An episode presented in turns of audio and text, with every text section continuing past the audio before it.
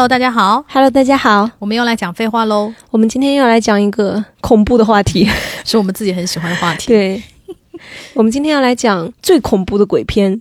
对，最吓人的鬼片，或者是说给你留下了一些童年阴影的那种鬼片。对，但其实为了对可能比较害怕的朋友友好一点，其实我们这一次节目里面也会预计也会把这些鬼片讲得很细，然后并且加以我们的一些评论，就是可能可以抚平一点你的那种恐惧，所以不用特别担心。对，因为我们的目的不是在吓大家，我们的目的是要跟大家分享一些就是人世间美好的鬼片。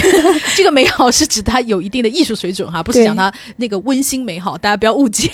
没错，我觉得要先跟大家讲说，因为就是啊 恐怖片实在太多了。我们这一期重点讲的是鬼片，就是鬼，它重点是要有鬼，就是其他类型，比方说有怪物的啊，对就比方说画皮，就是那个陈坤演的画皮，因为他是那个九尾狐嘛，那妖怪就不属于我们讨论的范围内。然后还有一些就是比较恐怖的，比方说像那个《死神来了》，它就没有具体的那个鬼的出现，也不在我们讨论的范围内。还有比如说像那种僵尸啊，那种有实体的，我们视为就不是鬼。对，然后还有那种那个《电锯惊魂》，对，就是它虽然也很恐怖、很惊悚，但它也没有鬼，也不属于我们讨论范围内。没错，就是我们把这个鬼的定义就是非常严格的限定在就是 ghost。因为我们两个人都是恐怖片的那个就是疯狂爱好者，所以我们两个人即使剔除了那么多的类型，因为我们想说，天哪，就是我们今天讨论的东西也太多了吧？我们剔除了那么多东西，我们发现还是有很多东西要来讨论的。所以我们第一个就要来说，你认为你看过的从小到大最恐怖的鬼片是什么？你先说好了。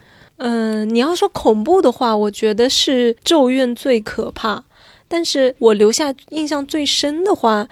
因为看过那么多片子哈，嗯就是给我最好感的，无论是可怕还是怎么样，就综合评分最高，其实是《灵异第六感》，哦因为它可能不是我们提到鬼片马上就会想到的片子，因为它其实总体是个剧情片。对，但是我看它的时候，我年纪很小，然后当时看的时候给我留下的感觉很好，因为它对我来说就是一个，它恐怖也有，温情的感情的东西也有，平衡做得非常的好。然后观众看到最后，你还会有哦，然后他恍然大悟的那个东西，关窍做得也很好，而且它那里面有个我非常欣赏的东西，可能有没有看过这片子的朋友，我就大概讲一下它那个设定，它那个设定呢是。男主布鲁斯·威利斯吧，嗯是吧？他演的呢，他是一个心理学的专家，儿童心理学专家。片头呢，就是他被一个曾经的患者，现在是个成年人哈，一个裸男爬到了他们家，然后在他跟他老婆结婚纪念日，然后他功成名就的那一天，就是爬到他们家，然后说你当时为什么不相信我？什么什么？就他被他曾经的一个患者给开枪打伤了。然后就是这这么一个事情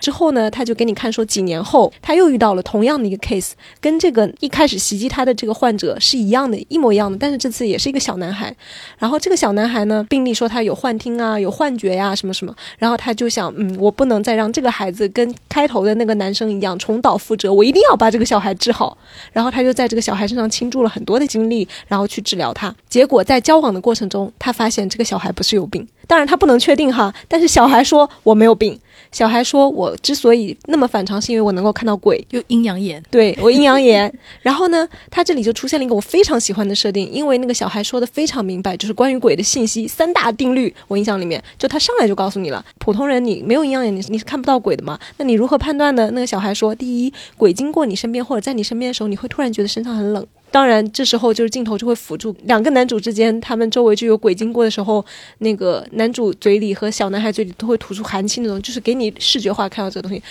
OK，第二个规则呢，就是小孩说，你有时候可能会站在原地，你明明没有移动，但是你你感觉到空间移动了，那个时候也是附近有鬼。然后第三个他还讲了，那个有些鬼他是不知道自己已经死了的，所以他会就是还以为自己是人，就是做一些正常人做的事情嘛。就他一开始都讲得非常清楚，然后我觉得他那个第二点就是非常好，因为他讲了一个我觉得我们很多人日常生活中你都会有的一个感觉，但是你不知道怎么描述它，你也不会特别在意它。但是他一下讲出来，你就说哦，我知道这是一个什么样的感觉。你就你站在那儿，但是你没有动，但是你好像又动了。这时候你跟你生活中的体验一下子联系在一起的时候，它就变成一个很可怕的东西，因为这这个东西它一下子落实了。我觉得他的这个技巧就做的是非常的好。不错，但是我还是很难把它想成一个鬼片，因为对。它因为它其实是一个非常非常成功也非常好看的一个电影啊，而且我我也会就是大概隔几年经常拿出来看一遍，因为它确实是一个在商业上非常成功，而且它在各方面很好，那个表演也很好，而且那么小的小孩也演得很好。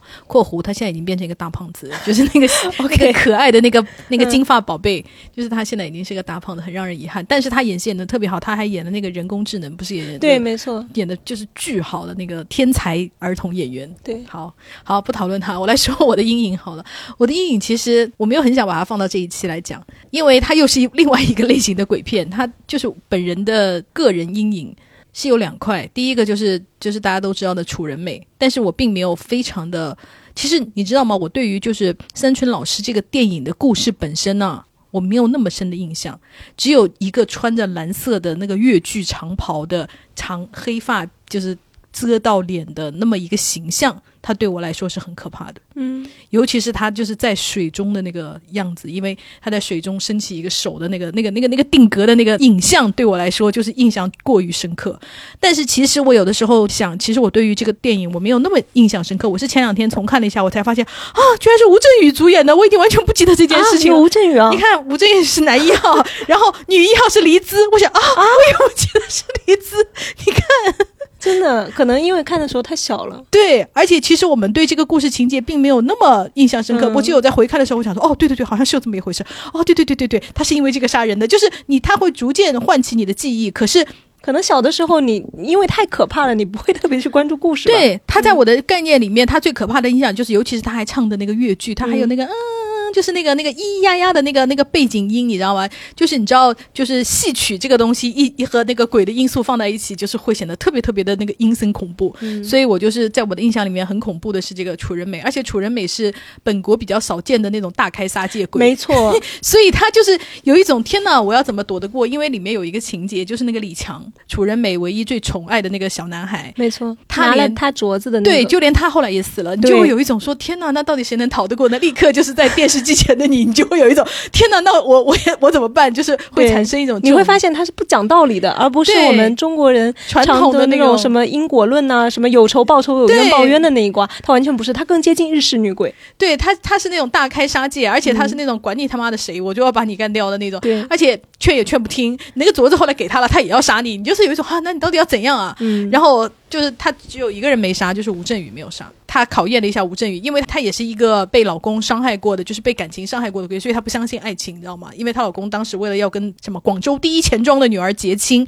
又不能够把她休掉，因为把她休掉的话，她在那个广州第一钱庄女儿的心里就不是一个清高的那个老师了，所以她要维护自己的声誉，她就设了一个圈套，就找了一个奸夫来跟那个他他老婆私通，然后就跟他老婆说：“老婆，我欠了一大笔钱，你只要跟他搞一下，就帮我把钱还了。”然后楚人美当时就是个善，还是死之前还是个善良的女的，然后就跟那个男的私通，然后她老公再找人就是捉奸，然后就把他污蔑为那个淫妇，就是要进猪笼，就是这样把他弄死的。所以他就是受过了感情的伤害，然后他在那考验吴镇宇和黎姿的感情的时候，就是。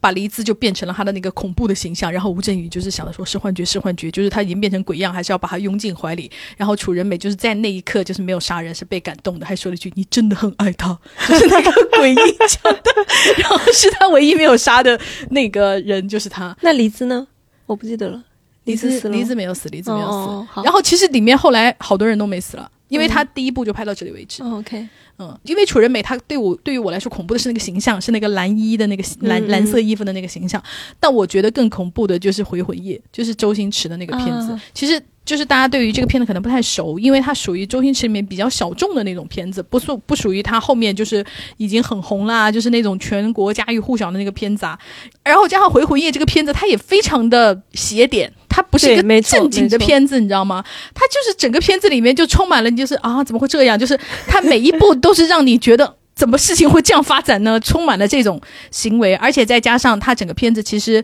他有非常浓烈的是致敬那个这个杀手不太冷嘛，哦，没因为那个周周星驰在里面就叫盆栽 Leon 的嘛，那个，嗯，对对对，然后那个呃，莫文蔚的打扮也是那个同花头啊，然后脖子上戴一个那个那个项圈呐、然后穿个绿色的夹克，他整个就是就是为了致敬那个这个杀手不太冷。然后周星驰走路手上永远就是拿了一盆那个百合花呀，就是他特别鲜明的在致敬。然后呢，呃，再加上它里面有很多很多恶搞的那个里头，可是即使这样，它也是个非常恐怖的恐怖片，尤其是一开始就是一个大楼里面发生的故事。大楼里面就是有一个老太太的头七，回魂夜就是头七差。我就稍微解释一下，什么叫回魂夜，就是头七。她那个老太太死前就是很喜欢在那个躺椅上，然后回魂夜的时候，大家就是她那个镜头推过去，那个躺椅就在那里吱吱嘎嘎，就是上面是空的，可是已经就是动起来了。然后我就觉得，嗯，就是她的她的那个气氛塑造的很不错。然后还有一个就是那个她的儿媳妇，她的儿媳妇就在家里啊，婆婆啊，就是什么希望你就是啊，就是早日就是去天堂啊什么类讲那种话。然后这时候电视就突然亮了，电视突然亮的时候，他就你就可以看到那个电视里面出现了他儿媳妇本人，然后他就很紧张，因为他就在电视里面，然后他就意识到肯定有摄像头在拍我。再回头的时候，你知道那个观众就是会跟着他回头去看那个摄像头。你再转回来的时候，那个电视就出现他婆婆的脸，就是他婆婆那个鬼魂就在电视里，然后那个电视机是那个移动柜，你知道吗？就一直追着那个那个他的儿媳妇走，就是那个时候就是真的非常恐怖。然后整个就是我就觉得那个，因为他的编剧和导演都是刘镇伟，同学们就是《大话西游》里面那个葡萄，就那个菩提老祖就是他。然后他整个就是非常的，就是整个就是怎么讲呢？刘镇伟当时写这个剧本的时候，就是觉得他，因为他刚拍完《大话西游》，然后《大话西游》的那个票房非常的差。我们现在来看《大话西游》，它已经是一个非常非常经典的东西哈，但他那个时候票房非常的差。然后周星驰当时为了拍《大话西游》，就是把自己的公司全赔上，没有想到自己的公司因为拍这个倒闭了。然后 刘镇伟就觉得很对不起周星驰，就帮他写了一个这个电影。然后这个电影的主旨就是说有一个精神病，就是周星驰在里面演个精神病人哈，他他都是住在精神病院的。一个精神病，所有的人都认为他不对，所有的认为都认为他在发疯，其实他就是像二零二二，就是那个大家看过电影《二零二二》嘛？就是那个说世界要毁灭了，那没有人相信他的那个人。二零一二吗？啊，二零一二，对不起，对不起，二零一二就是那样一个人。对，他其实周星驰在里面是那样一个角色，虽然他是个精神病，然后但他说的东西好像又很有道理。他里面就是跟你刚刚说的那个灵异低落感一样，也提出了很多理论，比方说他就是捉鬼，人家正常的那个林正英捉鬼，大家都知道那个正宗的道士捉鬼，什么什么糯米呀，什么呃黑狗血呀，就是我们常听的。但是周星驰捉鬼不一样，他用的是保鲜膜，因为保鲜膜里可以捕捉到鬼的那个能量分子，你又觉得哎，好像是有点道理。然后他又就是人家就是说打鬼，我们打鬼不是用糯米吗？一打那个鬼不是害怕吗？周星驰用什么打呢？用巧克力，就是他整个那个非常有趣。然后你就会感觉到哇，就是这个编剧就是天马行空、妙趣横生。他一边又很好笑，一边又很恐怖，包括后面就是很多桥段我就不剧透了。就是如果大家有兴趣，然后不怕不怕害怕看这种恐怖片的话，就是本人非常推荐这一篇。就是《回魂夜》，《回魂夜》在我心中的那个鬼片里面，就是属于那种评分很高很高的那一种。OK，那我们接下来进入正题 就是要讲一些呃影史上非常非常经典的恐怖片。为了做这个系列，我最近一个星期简直是就是白天看鬼论文，然后晚上看鬼片，你知道吗？然后看到我就是晚上做梦都梦到鬼，但不是梦到鬼本人，而是梦到我在不停的剪辑鬼片，就是无休无止的工作。然后早上起来说，哦天呐，我就好像工作了一个晚上一样，就非常的累。然后那里面的重要的一个就是我的影片的我的工作素材，基本上就是那个《午夜凶铃》和《咒怨》，因为哦我是比较喜欢嗯日式鬼片我也这一挂东西的，因为在那个文化比较里面，经常会东西方分开嘛。欧美跟我们这边分开，然后呢，就直接把中国、日国，其实韩国不太在论文里面，恐怖片领域里面，大家不太讨论韩国的电影，我发现，但其实韩国鬼片也不错。然后这时候东方往往都是被一锅炖的，但其实大家自我们作为中国的观众都会知道，其实我们这几国的风格，包括跟泰国，对对。其实大家差别是很大的。对对对，嗯。我觉得泰国可以把它归为那个东南亚对，东南亚鬼片，嗯因为马来西亚有很多鬼片，菲律宾也有很多鬼片。就像去年不是有一部很有名的叫《南巫》嘛，你肯定知道，就是嗯南边的南、南巫嘛，嗯它其实也是属于东南亚类的，就是降头啊。对他们有点就是民俗的那种东对对对对，西很多。我们等会嗯讨论泰国那个，因为他也做的非常好。对，先来讲《咒怨》吧。其实我这几天我非常仔细的把《咒怨》重看了一遍，然后我发现《咒怨》就是这样的一个片子，就是如果你是第一次看它，它过于恐怖，以至于你根本不知道它故事在讲什么。对对你就是吓得抓乱脚。对，然后你就整个全程精神都非常紧张，就好像在看《死神来了》一样。这个片因为它是那种单元的故事，然后每个单元都是以人名命名的。比如说这一章它是李佳的故事，他就告诉你李佳是怎么死的。然后下一章又是比如说又是有香的故事，他就叫告诉你有香是怎么死的。因为我看的时候特别小，我根本就不记得了，我就记得因为所有我们在微博征集的时候，所有人都会提到哇，咒怨，咒怨最可怕的、最恐怖的东西就是它打破了那个被窝结界。对对，就是因为那个真的很恐怖，因为那个大家会觉得，尤其是恐怖片里面，你躲在被子里面，你总瑟瑟发抖，你总能保一下平安吧。但咒怨就不，它就非常反常规。它那个咒怨的核心概念是这样的，我先跟大家讲咒怨是什么东西。可能真的有就是朋友没有看过，但是我我主要是觉得会听我们这个节目的朋友应该都看过。我先解释一下哈，就咒怨这个东西呢，它就是说人死的时候，如果怀有强烈的怨恨，这个怨恨就会留下来，形成一种诅咒，然后这个诅咒呢就会根植在那个土地上面，它就会像形成一种我的理解哈，就是有点像泥潭。然后呢，而且这个东西它是非理性的、非人性的。你不管是谁，不管你好人坏人，男的女的，男女老少，你踏进泥潭就得死。你走过路过，反正雁过拔毛，你肯定就得死。而且你一旦踏入这个领域，路过了，反正就是都不行。就好像被那种捕蝇器类似这样的一个东西。咒怨一它的设定是这样子，但是其实咒怨二你就可以发现它的那个东西已经有改变了。没有，它还有一个就是咒怨，还有一个补充就是。当你陷入泥潭里以后，就是新的死者，新的死者的怨恨又会叠加在上面，对。所以他就是这个怨恨会越来越浓烈，就是他的诅咒会不停的杀人，因为他的那个怨恨啊，还有就是因为你想走过路过的人就是死了真的很冤，对。就是很冤，他就更气，他更气以后形成的怨气就更强，他等于是一个不断征服的一个怨恨的泥潭，对对，然后他那个他的这个设定其实呃还有另外一个恐怖片，就是叫《残会》，对，其实是有点呃像。不能居住的房间。其实我觉得《残会》的设定基本上就是跟《咒怨》是一样的，但但是它具体的故事是不一样。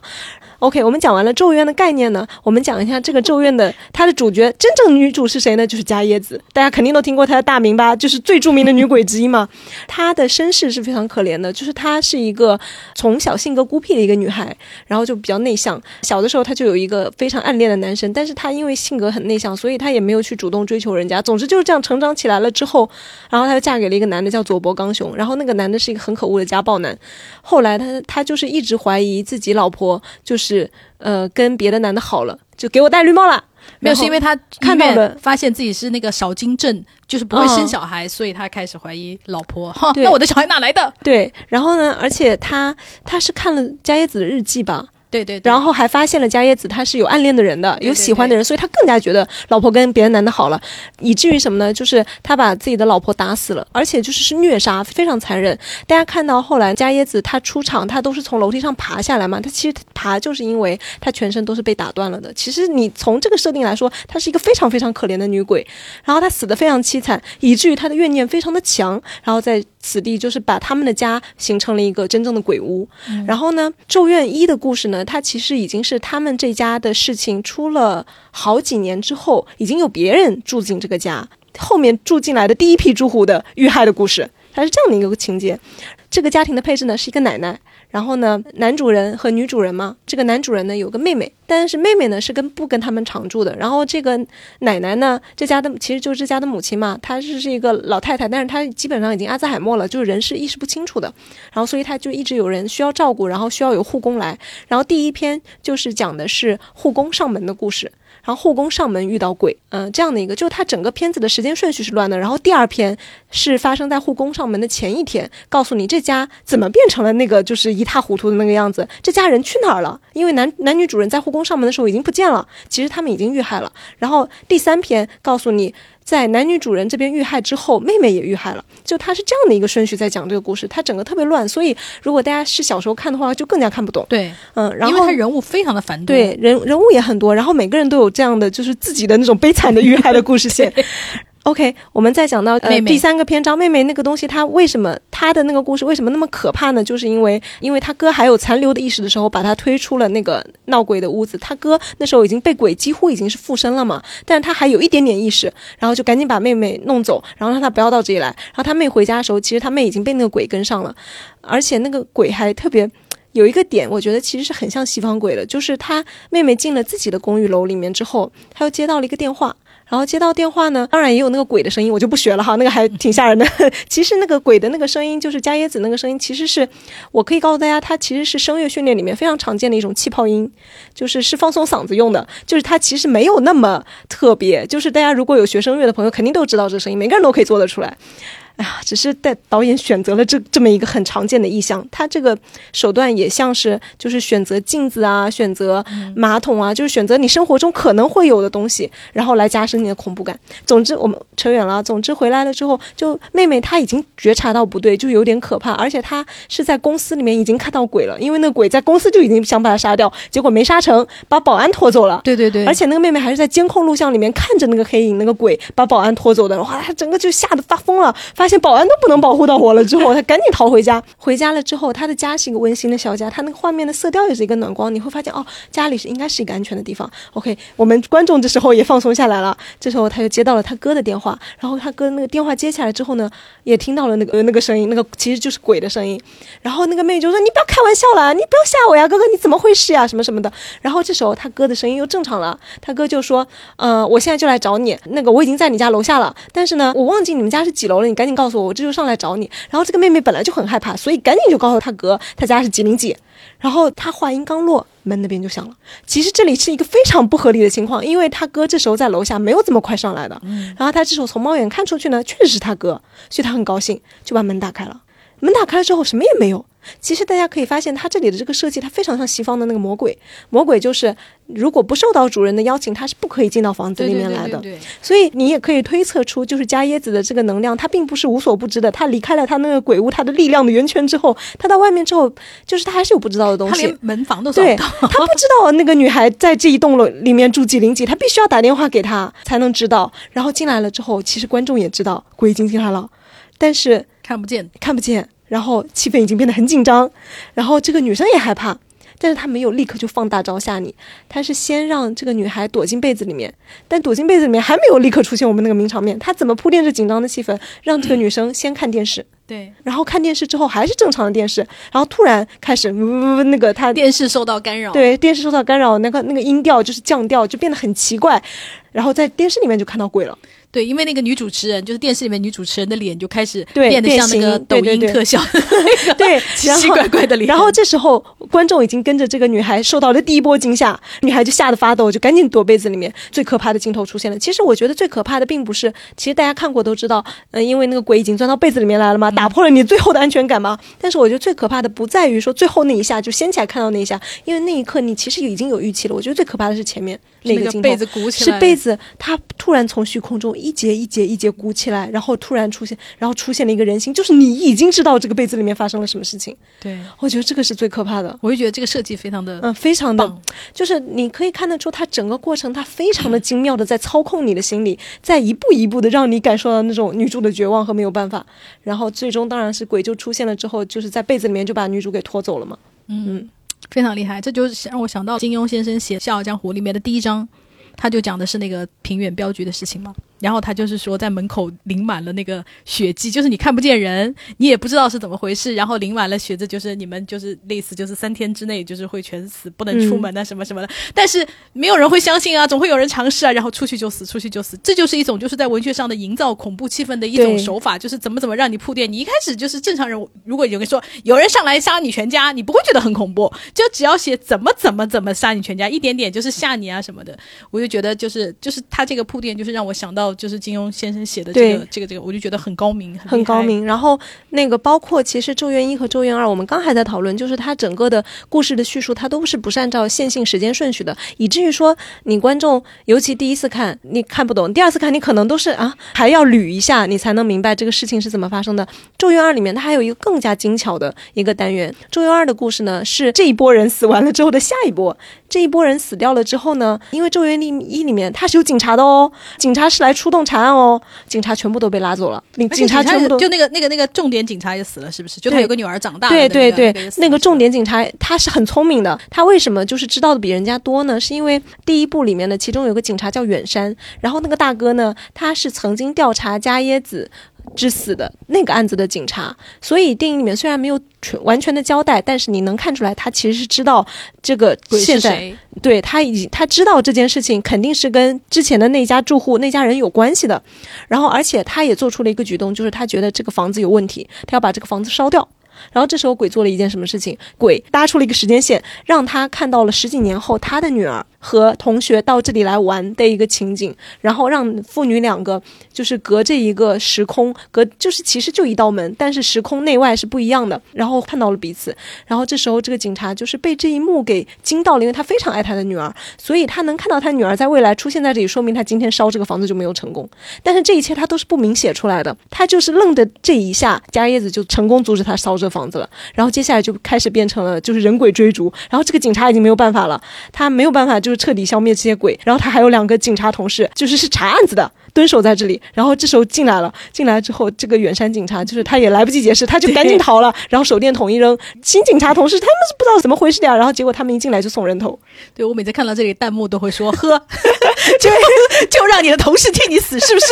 对，当然从后面呃远山女儿的视角，你是可以知道，就是远山其实也死了的，其实他也并没有逃脱加椰子这个鬼屋的这个魔咒。OK，我们讲《咒怨二》，《咒怨二》我觉得比《咒怨一》还要更加的精致。我先讲一个它的。整体的一个框架，整体呢，它的中心线索人物是一个女影星，叫法子，呃，不，不是，不是法子，其实就是酒井法子，她是酒井法子演的。然后那个女生呢，她叫金子，就是我就我们就叫女主角好了。女主角呢，她是一个影星，然后片头呢，就是她跟男朋友两个人感情也很好，然后开着夜车，听着广播节目就往前面走，然后经过隧道啊什么的。广播节目里面就在跟你介绍这个女主角是谁，因为这个广播节目是她出演了的广播节目。然后呢，人家介绍她就说她就是大名鼎鼎的鬼后，我们就知道了她是个电影演员，而且她老演恐怖片。然后她又跟她男朋友讨论就是要结婚呐，要见家长啊这些事情。然后你就知道他们两个是一个什么样的关系。接下来就是他们两个出了隧道之后就遇到了车祸。他们为什么会出车祸？那个地方也是非常的可怕的。哎，我要不要讲呢？你讲吧，反正我觉得。就是能听我们的，肯定看过这个。对，然后为什么会出车祸呢？就是《周元一》里面的那个加椰子的小孩俊雄，就是那个小孩鬼，脸白白的，突然出现在了她男朋友的那个驾驶座下面，扭动他们的方向盘，导致那个车真的非常的吓人。对，非常可怕。就因为很突然，而且又是一个你根本不可能有东西的一个位置，对，就你完全想不到。然后，总之就是出车祸了。而且他们出车祸之前其实是有个铺垫的，先是她男朋友开车撞到了一只黑猫，但是撞刚撞到的时候其实不知道是什么，然后男朋友就下车去看了，然后女主呢不方便打开了车门，就是往那里去看，稍微看了一下，然后她看的那个视角呢是被车头挡住了，挡住了她男朋友看到，她男朋友看到知道撞的是什么，但是她看不到，然后她那个视角呢还看到就是有一个小孩白白的腿。那你跑过去，其实那里鬼就已经跟着他们了。后面呢，就是又有那个小鬼，就是转他们方向盘，导致他们出车祸那个事情嘛。然后全过程，她男朋友是没有看到鬼的，完全不知道怎么回事。她是知道的，所以她受到了很大的惊吓，而且她也知道这不是一个简单的车祸。这是他们第一个单元讲的事情，就是讲他们两个因为鬼出车祸。然后第二个单元呢，就是讲的另外一个女主持人，是一个电视台的女主持人。然后女主持人她在自己的家里面背自己的稿子，稿子那你听一听你就知道她在介绍加椰子他们那一家人的案件，然后你就会发现啊，这是一个鬼屋探索。你看，就是在鬼片里面最作死的那一类人，对他们去探索鬼屋做这种灵异节目的这么一个，她是这样的一个女主持人。她在自己家里面在背稿的时候，她突然听到墙上咚的一下，咚的一下。然后她觉得很奇怪，因为这一下听到的时候，他吓了一跳，而且一扭头，他杯子还倒了，然后又洒到他笔记本上。他一扭头看到的时候，你会发现他那个被打湿的笔记本不是他自己的笔记本，而是一个带血的日记本。其实你后面会知道，他其实是加椰子的日记本。而且通过前面那个前景的环境交代，你会发现他住在那一层的最边套。如果是他应该是没有邻居的，邻如果是邻居就是敲你的墙的话，他是不可能的，因为他这里面没有邻居。然后所以他这里面就设置了一个谜，就是为什么他会听到这个声音呢？你就。不明白，然后后面呢，他就反过来再讲这个故事。他这个时间顺序也是乱的。这个其实是发生在第一部分，就是女主角跟她男朋友出车祸之前的事情。后面呢，是这个女生她录完节目还怎么样吧？就是又一次下班回到家的时候，因为她觉得这个事情很诡异、很可怕嘛，她又联系她男朋友，想让她男朋友过来陪她。然后回来了之后呢，他那里面是一个就大开间，但是里面有一点那种屏风的那种隔开的，然后里外有两间。然后她就看到那个屏风里面好像有一个男的吊在那里，然后她就是很害怕，但是她又不敢走进去，感觉是男的，有可能是她男朋友站在桌子上嘛，又看不明白，就是试探的叫了一下她男朋友名字，然后里面有没有回应。这时候她不敢走进去，我们观众也很紧张，但是我可以告诉你，这时候什么也没有发生，就是她男朋友直接用钥匙开了门，然后就外面进来了，她男朋友好好的，然后抱着她就有说有笑的。这时候再看里面什么也没有，我们再看之后，他就按照时间顺序告诉你说，在这之后，他就跟他们全剧组的人，跟一开始的那个女主角那个影星去了那个鬼屋拍了那个节目，拍完了之后回来呢，整个剧组的人都接二连三的出事了。然后当天晚上，其实这个女主持人就是有香，我们这个单元的女主，她就已经死了。我可以告诉你，她就是在这死的。那她是怎么死的呢？她还不是第一个死的，最先死的是她男朋友。她男朋友先。他们两个在那儿打电话，其实是鬼的干扰，就是声音听不清。然后她男朋友就说：“哦，那我先去你家找你吧。”然后她男朋友回家的时候，看到那个灯亮在那儿，他很高兴，以为女朋友在。然后上去了之后，一开门发现，哎，黑黑的，又不在，所以很奇怪。进去了之后，我就不详述了。总之就是一个鬼的猎杀行动，男朋友就死掉了。这时候呢，那个女主持人就回家了。回家了之后，她就看到她男朋友掉在那里，跟他之前看到那一闪而过的幻象是一模一样的。这时候他进去了，之前的那个就是幻象，而这一次是真实的了。而她抬头之后，发现天花板上全部都是头发，就是一个头发把她男朋友吊在那里。啊，男朋友当然已经死了嘛。这时候鬼开始猎杀这个女的了，当然这个女生也逃不过嘛。总之他们两个都被吊起来了，都被吊起来了之后呢，两个人的身体摇摆了起来，两个人的脚咚咚咚敲到那个墙上。就是他前几天听到的那个声音，对，哦，就我那一刻就觉得哇，他这个故事设计的真好，他完全是通过讲述的方式，通过改编顺序，通过设置谜面，最后给你来揭开谜底，来完成的这种剧情的，就是戏剧性的效果。还有包括那个他那个杯子，那时候为什么突然会倒？其实她男朋友的脚扫到了，就是。几天后，男朋友尸体的脚扫到了，就他自己形成了一个空间重叠的一个情况。嗯，就是他这就很像《鬼来电》，因为《鬼来电》的那个设计，我不知道大家有没有看过。预告嘛，对，对他基本上也是这样，就是我们的女主角和朋友去联谊嘛，然后他的朋友就接到了一个电话，是个语音留言，语音留言就是说：“哎呀，怎么下雨了？”然后他一看这个语音留言是，就比方说今天是呃一号晚上十点，但那个语音留言是三号晚上十二点，就类似这样子哈，具体时间我不记得了。然后他就觉得很奇怪，觉得是不是电信故障？因为我怎么可能收到两天后的留言，没有当回事。然后他们一开始也没有注意。然后两天后的时候，女主角就是正好给那个就是接电话接到这个语音留言的那个女孩，就两天前接到语音留言的这个女孩打电话，就说你在哪儿呢？然后这个女孩就是说，哎呀，我就是我在路上呢，走着呢。然后就是正好下雨了，她一抬头就说，哎呀，下雨了，就是她那条留言。就是等到这条留言成真的时候，这个女的就死了。就是鬼来电的大概逻辑就是这么做的，对，所以我就觉得哦，感觉日本人就是有很用心的在做一些鬼片，对，就是我觉得这个是非常就是很好的一个东西，就是他们没有把呃鬼片就是你知道。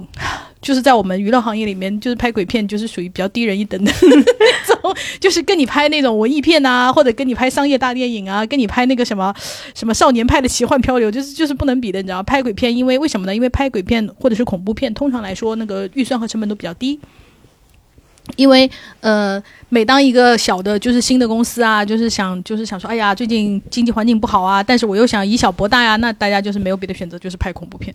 因为恐怖片它基本上就是特效也好啊，或者是你的经费也好啊，它因为我们大家都知道拍鬼片，它通常的场景就比较固定嘛，就是你很少看到一个鬼片它从那个什么东京飞往香港又飞往纽约，它很少会这样子嘛，基本上都是有一个固定的场所。你看那个《咒怨一》，它基本上就是在那个房子里面拍的，嗯，所以通常 拍鬼片的成本会比较低，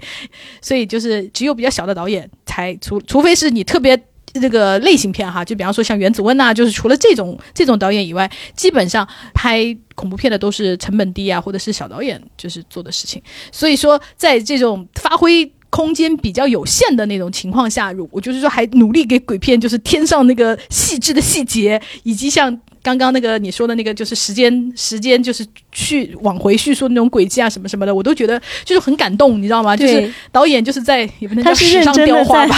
螺丝壳里做道场，好，就是对。微雕做一些米粒上就是雕花的这种工程，所以我就觉得就是很了不起，也非常的感谢，因为我们就是那种鬼片爱好者，就是靠着这样有这样精神的导演喂养长大的，就是我的这种感受。然后那个《咒怨二》里面还有另外一个情节，我非常的喜欢，就是我微博上也讲了，其实是一个它不可怕，我可以提前跟大家讲，就是它是一个关于母爱的桥段。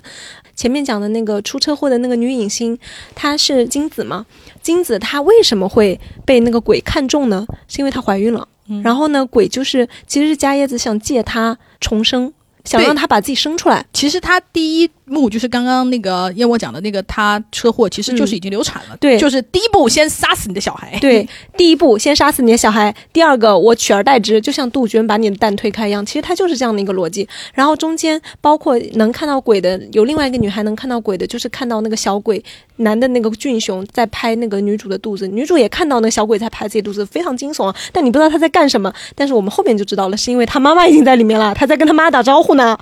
是这样的一个情节。女主角她只是隐隐约约感觉到是不对劲的，但是她具体是怎么个不对劲，她其实是不知道的。然后她后面她知道她知道自己流产了，然后没有想到后面孩子还在，她就很惊讶。对她知道自己流产了，但是她不知道后面怀的是鬼胎呀、嗯，但是他又觉得这个东西是不对的，嗯，但是具体是怎么回事他也不明白。然后后面呢，就是他进了那个鬼屋之后，正式又跟伽椰子建立了联系嘛，然后人家就要追着他，搞到他身上来了。当天拍节目的所有人，其实几乎除了他还有那个导演，其他人所有人其实都当天就被杀光了。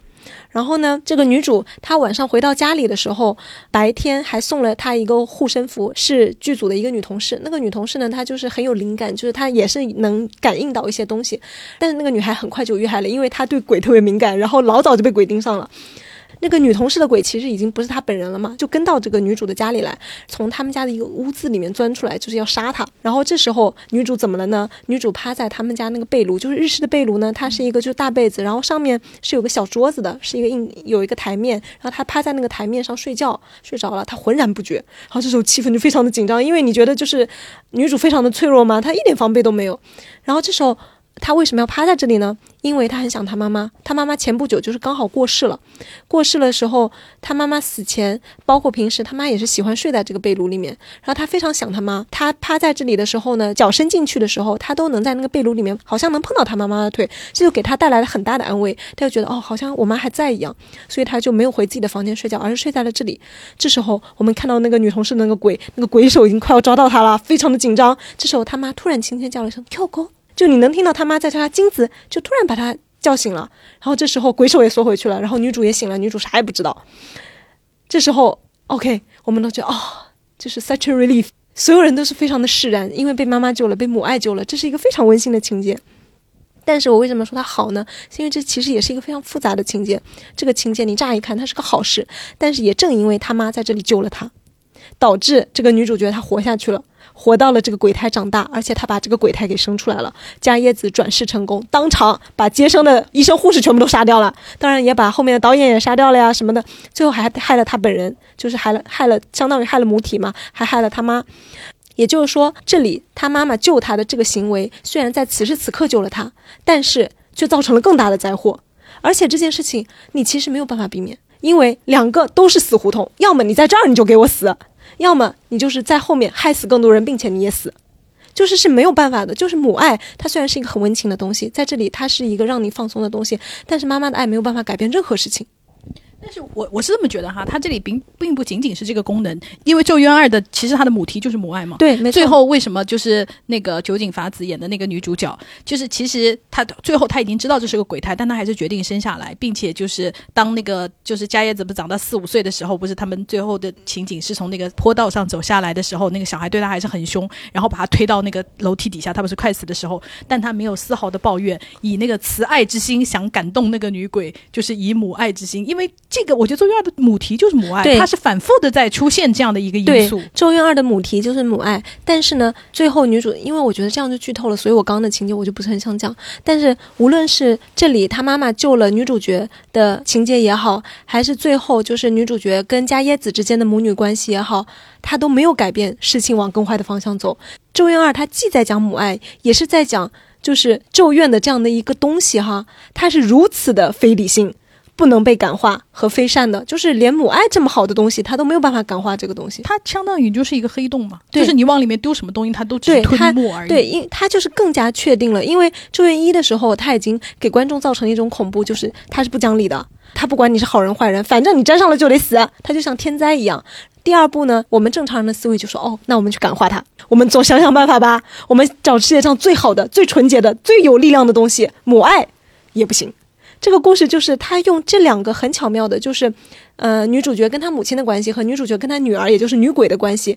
两处情节来写母爱很好，但是母爱没有用，来更加加深就是这种就是咒怨带来的恐惧感。我觉得这个情节它就是设计的非常的好。嗯但是本人是觉得就是最 最恐怖的，就是咒怨，不管是一还是二，最恐怖的就是那个小男孩的妆 妆容，真的吗？因为我看习惯了就还好了。因为一直到现在哦，就是我看到去年还不前年啊，就是还要介绍，就是这个演这个小男孩的小孩长大了嘛？然后就是你知道那个新闻标题叫做“不化那样的妆，他是个清秀的男孩”，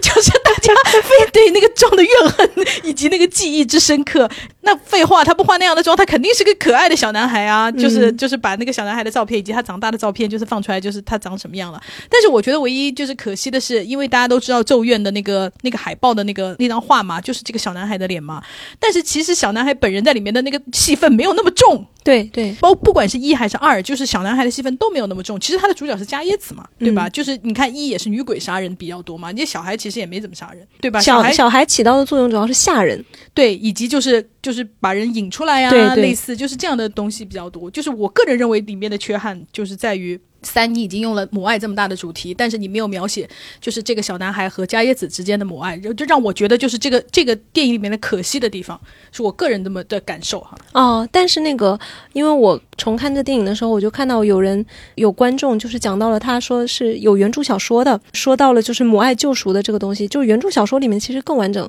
补充了一个情节，就是加耶子他是一个非常偏执也很嫉妒别人的人，就是他死后他的那个不仅是怨念，还有他的人格，就是他就是嫉妒别人比他幸福，以至于说他在第一部里面他其实折磨了第一部的女主，就是因为女主跟他是性格完全相反的两面。就是那个社工吗？对，是那个社工，就是阳光、漂亮、热情、大方，然后呢，就是生活就是感觉一帆风顺，然后加叶子非常的嫉妒他，以至于说最后其实加叶子相当长一段时间都附身在他身上嘛，就是他就是这样的一个人格。然后呢，但是原著小说里面他提到了一点，就是有一次俊雄就是他的小孩，就是那个小鬼孩，他们还是活着的母子的时候，呃，俊雄打破了他的一个非常非常重要的一个小玩具，就是可能旋转木马还是怎么样的吧，可能是加对于加椰子来说唯一珍贵的东西，但是加椰子并没有怪他，也没有发火，他完全的接纳了小孩此时此刻犯的错，那一刻那种母爱对他来说就像一种救赎，他感受到了这种感情。然后我就感觉哦，如果你把原著小说里面他对于母爱的这这种感受拿过来放到《咒怨二》里面的话，其实你稍微改一改，可能会改到一个比较好的方向。当然，对恐怖片我们可不能这么拍哈，更恐怖的当然是永远都无法感化的女鬼啦。因为是这样，因为我觉得他就是《咒怨二》，他并没有在拍人，就也不是在，也没有在拍鬼，就是他并没有想要跟大家来讲述加耶子是如何变成这样的，他没有这个打算，他只是就是跟你讲一个鬼杀人的故事，没错，对吧？所以他，嗯，我感觉导演就是其实有取舍了。对，就放弃掉了，嗯就是刻画人物这一块，他只是跟你讲这是个很恐怖的故事，你给我看着，每个人碰到就会死。他的主要目的其实是这样子，对啊，《午夜凶铃》其实它当然也是一个非常经典的文本哈，《午夜凶铃》我觉得就不要讲了吧，就是它是一个什么样的故事，因为你知道，讲到日本恐怖片，你不可能 绕过。对贞子，绕过贞子和加尤其是嗯在那个传播度来说，我觉得贞子的传播度可能还要大于加叶子。对，因为大家都通常就是只知道加叶子，可能都还不知道她是电影《咒怨》的那个女主角，但是只是知道哦有这么一个女鬼，她很厉害很可怕。但是具体哎她是出自哪部电影，可能就会愣一下。可是你讲到《午夜凶铃》，大家必定能立刻说出爬出电视的贞子，这个嗯就是这个非常非常清晰的概念，以及这个概念，我觉得就是不仅是把我们东亚人吓到，我看美国人、欧美人也是吓得屁滚尿流，甚至还买了他们的版权要翻拍，因为像。因为美国其实就是整个欧美文化，其实跟我们那个东东就亚洲这边是很不一样的嘛，所以就是其实恐怖片是很难很难，就是能够传播到就是世界各地跨文化传播。对，基本上就是比方说啊，我们就是亚洲人，我们就看亚洲恐怖片啊，嗯就是对吧？欧美就是看欧美的恐怖片啊。有的时候我们还要互相羞辱一下，尤其是我们东亚人看过了这种恐怖以后，尤其是看美国的那种那个乱撒血浆的，你知道，就是我们东亚人经常羞辱美国没有内涵，对，就是会搞血吃呼啦的东西，恶心死了。就是我经常在评论里面看到这样的东西，所以当你知道，当《午夜凶铃》这个版权就是已经能够把美国人迷得要死，并且还买了一个重拍，然后就是当我。因为我看过美版的《午夜凶铃》，你知道吗？当我看到就是一个白人女人接电话的时候，我就觉得哦，一切都非常的违和。因为不管是你还是我，我们看《午夜凶铃》肯定就不止看了一遍的嘛，对吧？就是肯定是反复看过多次的。尤其是当时这个电影刚刚出来的时候，它非常流行。就是你看了吗？然后就是啊，只要你看了，就会立刻给别人同学打电话，你知道吗？去吓那个同学。我们每个人都玩过这种恶作剧的游戏吧，对不对？所以我就觉得，就是怎么讲，我非常就是。与有荣焉，就是作为一个亚洲的恐怖 IP 的那个，就是跨文化流传，甚至就是征服到欧美人，我就觉得就很了不起，就是非常厉害。其实那个《咒怨》也是被美国人买了版权翻拍，但是他们非常有意思，他们翻拍的时候还请了原导演清水崇做美版的翻拍，还请了原版的加椰子演女鬼，还请了原版的俊雄演俊雄，真的小男孩吗？然后我就想说，天呐，你们就是给人家一大笔钱，给他们拍一个加强版呢？嗯，感觉就是有一种天哪，太吓人了，把原版的拿过来吓吓我们吧，对，特别搞笑。然后我觉得那个说到《午夜凶铃》，它的全球的流行，我觉得是因为它一个是你从它表象的一个形象设计上来看哈，第一，它跟人联系通过录像带。然后，因为那个年代它是一个录像带年代，就是它太普遍了，它深入了你的日常生活。第二个，它跟你联系什么？电话，电话又是大家都有东西，哇，太可怕了。第三个，电视机，电视，人人都要看电视，就是它选用了太过于平常的跟你生活息息相关的东西，以至于你没有办法逃避它，然后它就特别特别的可怕。而且他从电视里面爬出来这件事情，我觉得在那个鬼片里面是个非常大的创举。对，它是一个划时代的一个东西。嗯，就是我觉得能想出这个的太牛了，导演也很厉害，他太有冲击性了。那可能也是原著吧，我不知道原著是不是从电视里爬出来的哈。我我也不知道，因为我原作里面我只看过一本。我觉得还有一个他为什么传播的这么好，是因为我们刚刚讲的表象哈，他的表现手法。第二个，我觉得是因为它的内核，因为它的内核并不是一个传统的鬼，它内核是一个病毒。所以我觉得就是在我们现在这样的就是 pandemic 这样的一大传染。病流行的时候讲这个特别特别的合适，因为大家没有看过原作小说或者不是特别了解这个 IP 的朋友可能不知道，就是它原作里面设定就是贞子她其实是一个超能力者。然后呢，他死后，他的这种也也算是有点怨念吧。他的超能力就是把他的这个信息投射到了录像带里面，投射到了电视机里面，就是使得他能够传播开来。然后他整一个的那个午夜凶铃的模式，大家都知道，就是传递、传递再传递。你要是赛博传染，对他只会放过什么人呢？就是放过自己的帮凶。只有你把这个录像带给别人看，你把这个诅咒传给别人了，我才会放过你。所以它其实就是一个病毒自我复制的一个路径。所以它原著小说它就叫 Ring 嘛。它就是一个圆环形的病毒，就是说的非常明白，它就是病毒，而且它非常有意思。我我觉得大家每一个小朋友，就是也不叫小朋友吧，每一个人一定都接过就是病毒信，就是真正的病毒信哈，就是你要把这则信息传给十六个人，否则你三天内就会暴毙。我想着就那种 QQ 时代，每一个人都接到这个东西，它其实其实午夜凶铃就是一个这个东西的电子版嘛。而且我又觉得它很妙的是，你看这个形式是我们很熟悉的，是我们生活中就是是常见的那种，怎么讲呢？也不叫。也叫都市传说或者民俗诅咒之类的吧，嗯，因为你知道所有的那个灵异小说、恐怖小说或者是那种文化类啊，我们都借用过这种概念，就是传递这个诅咒性，否则你三天内暴毙。然后就是什么，尤其是大家经常开的什么，我是一个十六岁的非洲少年，我死于什么什么什么的，所以你要把那个，就大家一定都看过。所以其实对于贞子的这种传播形式，我们本质上是熟悉的，对，只不过它的媒介换了，所以它对于你来说，它并不是一个不可信的东西。你知道很多，如果比方说是一个从来没有接触过这种概念的人，那他就可可能不会相信。就比如说拍《降临》那个原作那个小说，Ted 江，你拍他那个《降临》原作的时候，因为你根本就没有办法理解什么叫做外星的那个文字，什么沟通什么，所以那个电影它的可视化非常的难。当然，我觉得那个电影它电影化的很好哈，这也是把一个很难解决的问题做成了可可视化。但是你光看那个小说的时候，其实你很难想象，所以所以它就产生了距离感。但是贞子它就不。午夜凶铃，它完全不会，它所有的东西都是你非常熟悉的。它的全球性，它的跨文化传播性，我觉得也是来自于一个是熟悉，另外一个是它的内核是病毒传播。这个其实对于全人来说，全都是通用的概念，大家没有人不理解什么叫做病毒传播。对，嗯，而且就是午夜凶铃里面这里有个冷知识，就是我也是看他们的花絮里面知道的，就是扮演那个贞子的那位女士，她是个配音演员啊，她而且是配那个佐助还是鸣人啊，那个 这样的什么的，对对对，然后。就是说，以至于后来他很很久都没有办法从事这个工作，也不是没有办法从事这个工作，就是大家太害怕他了。对对对，就是这个限制了他做那个 其他工作，所以我觉得很有意思。就是就是这种跨文化，他一下你一下想到哦，他又是个那么可爱的那个动漫里的那个人物，其实他就是贞子本人，我就觉得很有意思。我每我每次看到就是那种彩蛋这种信息里面，我就会觉得。我就会会心一笑，就会觉得嗯非常不错。嗯，然后说完贞子加椰子，其实大家都肯定知道《贞子大战加椰子》那个片子嘛，虽然大家没有看过哈，那个片子也是就是被很多人批评就是大烂片，也是日本人拍的吗？呃，听上去很像一种山寨的。应该是日本人拍的。当然，我觉得他那个 idea 非常的聪明。他那故事讲的是什么呢？就是两个女大学生，她们两个非常倒霉，看到了贞子的录像带。贞子录像带这件事情，大家所有人都知道，然后也知道你要是想保命的话，你就只能传播诅咒什么什么的嘛。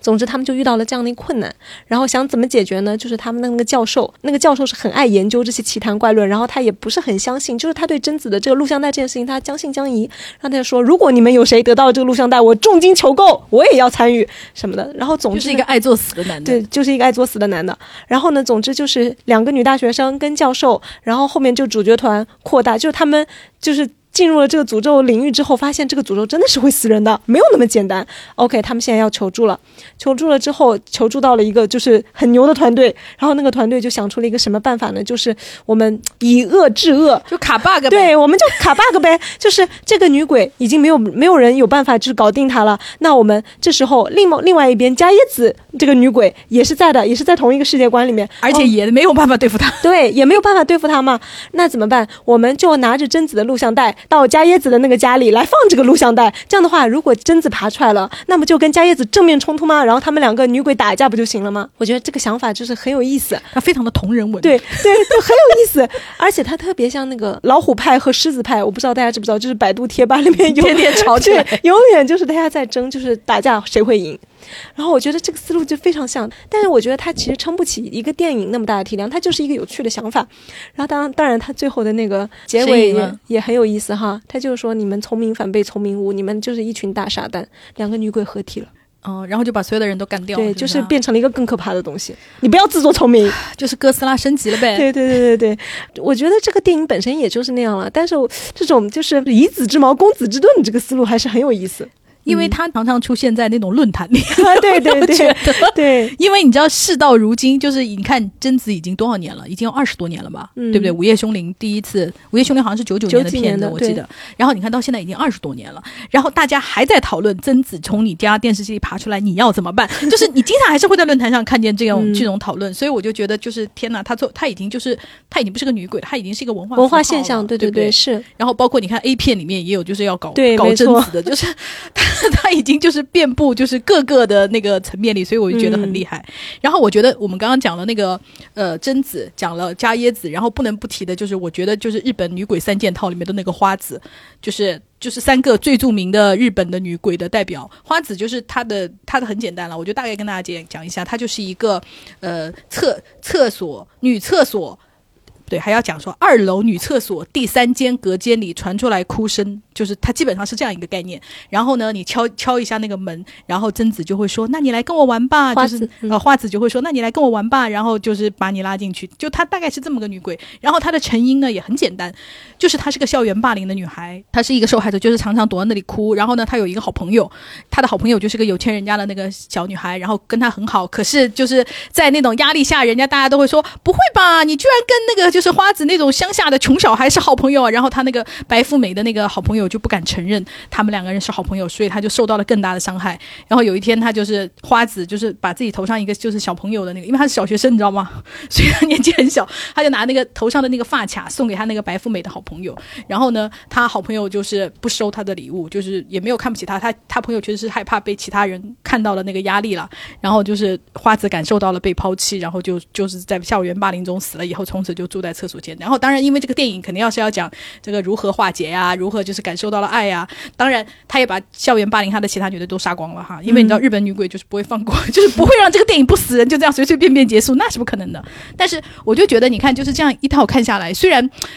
贞子也好，伽叶子也好，花子也好，就是看上去属于不可战胜的那种女性，但是你看，实际上她们的背后故事都是都是很凄惨的。你看伽叶子嘛，我们讲了被她老公虐待致死，然后贞子也很惨，贞子不是被她继就是被她爸亲生父亲性侵过，侵，对然后你看花子又是受到过那个校园霸凌霸凌，而且她还是个小学生呢。嗯就是虽然女鬼看上去战无不胜，但他们每个人背后的故事都是他们几乎都是受害者。对，都是很凄惨的。所以我就觉得，就是其实她是我们东亚女鬼里面一个非常典型的现象，就是倒霉的女性，就被压迫的女性，嗯她只有当鬼了，她才有重就是权力才重新回到她的手中。他只有进入了超自然领域，他才能完成他的复仇，他才能得到公平，或者再进行就是更 over 一点的复仇。你看，哪怕楚人美，她已经是就是女鬼里面，就是我们中国女鬼里面很厉害的，她生前依然是一个被丈夫伤害的，就是尤其是被诬陷的那种可怜的女人。所以我就觉得，哦，这还是个蛮有意思的，就是我们下次可以专门做一期，就是讨论一下，就是女鬼很少，男就是这种含冤而死的男鬼就很少，很少，几乎没有这样的形西象。方平有很少、哦很少很少。对，很少很少。嗯，男鬼在哪里呢？我告诉你，在阎王殿里打工，基本上好，对对不对？我、嗯我那天正好在看男鬼女鬼的区别，然后有个就是有个人就说哪里男鬼很少了？你看那个牛头马面不都是我们男的吗？我想哦，确实确实 都是有编制的鬼，都确实是男的。嗯我就觉得嗯，这个讨论蛮有意思。你看我们的女鬼基本上都是孤魂野鬼，对不对？没错。然后男鬼死了也要考编制，真不错。哎，我们回到那个刚刚讲完了日本，哎，韩国讲了吗？没有，我们亚洲的鬼片呢，其实韩国也有很多很优秀的鬼片对，。比如说女高怪谈系列啊什么的。对，还有什么恐怖故事？嗯嗯，恐怖故事系列好像也有两、两部还是三部吧，然后还有，其实韩国人拍鬼还拍的挺好的，嗯，像《女高怪谈》其实就很有名，他好像拍了四四部，对对拍了四部，然后还有什么《蔷薇红莲》呐，什么什么的，都是前哎近几年吧。然后，但是我已经我感觉，因为我的片库可能已经好几年没有 update，可能没有那么一近五一六。哦。应该是一五一六，韩国片给我们的感觉就是他已经不 focus 在对感觉他们整个韩国影视就是在一路往前冲，然后就已经无所谓啊，鬼片有的拍随便拍一下吧。对，而且他们把那个，鬼怪的这个因素已经用到各种题材，你看，嗯就是比如说呃《主君的太阳》啊，像他们偶像剧里面也是随随便的，就是在各种用鬼，因为那个鬼怪啊，《孤独灿烂的鬼神》里面就是啊，对吧？它也是算是有。鬼的东西对对对在里面，还有那个什么《双甲路边摊》那个韩剧，它也是一个完完全关于鬼的故事。对他们已经不单单说我们要拍出吓人的鬼片，嗯而是他们在各种就是类型的片里面，他们放入了鬼的元素，所以我就觉得哦，就是很幸福，能够就是这样自由自在的拍鬼啊什么的。因为我们两个人在做功课的时候，我们就在想说，其实华语的那个呃鬼片就是基本上已经没落了。嗯我觉得从什么时候开始没落呢？嗯，我感觉是从，我感觉是从徐克之后吧。徐克之后几乎就没有什么我们非常拿得出手的鬼片。哦。零几年还是有的，就就是香港双同类，对对对就是双双同稍微片里面还是有一些不错的。但双瞳不是港片，双瞳是台湾片啊、啊，这样的？啊嗯，就刘若英、梁家辉，哦，而且梁家辉讲的是国语，哦，因为有梁家辉是男主角，我一直以为他是个香港的片子。是台湾片，嗯，导演也是台湾人，是陈国富监制他们嘛。哦，因为那个说到港片，其实零几年还是有相当一批香港的鬼片蛮有名的，就比如说《Office》有鬼，我相信很多很多朋友都是看。没有，这零几年的片子。我告诉你，里面卡斯是谁？是舒淇、冯德伦，还有莫文蔚。他怎么可能是九几年的片子？是他们那几个人风华正茂的时候。那不就是九几年吗？九几年他们才二十几岁，哎那那个片子里面看起来，你能看出来就是已经是二十后半三十左右的那个样子了，就是没有那么早。嗯，因为因为我感觉就是呃，香港就是有一段时间，就是我说徐克的那个就是巅峰的时刻啊，嗯就是拍《倩女幽魂》呐，对那个的时候，就是其实是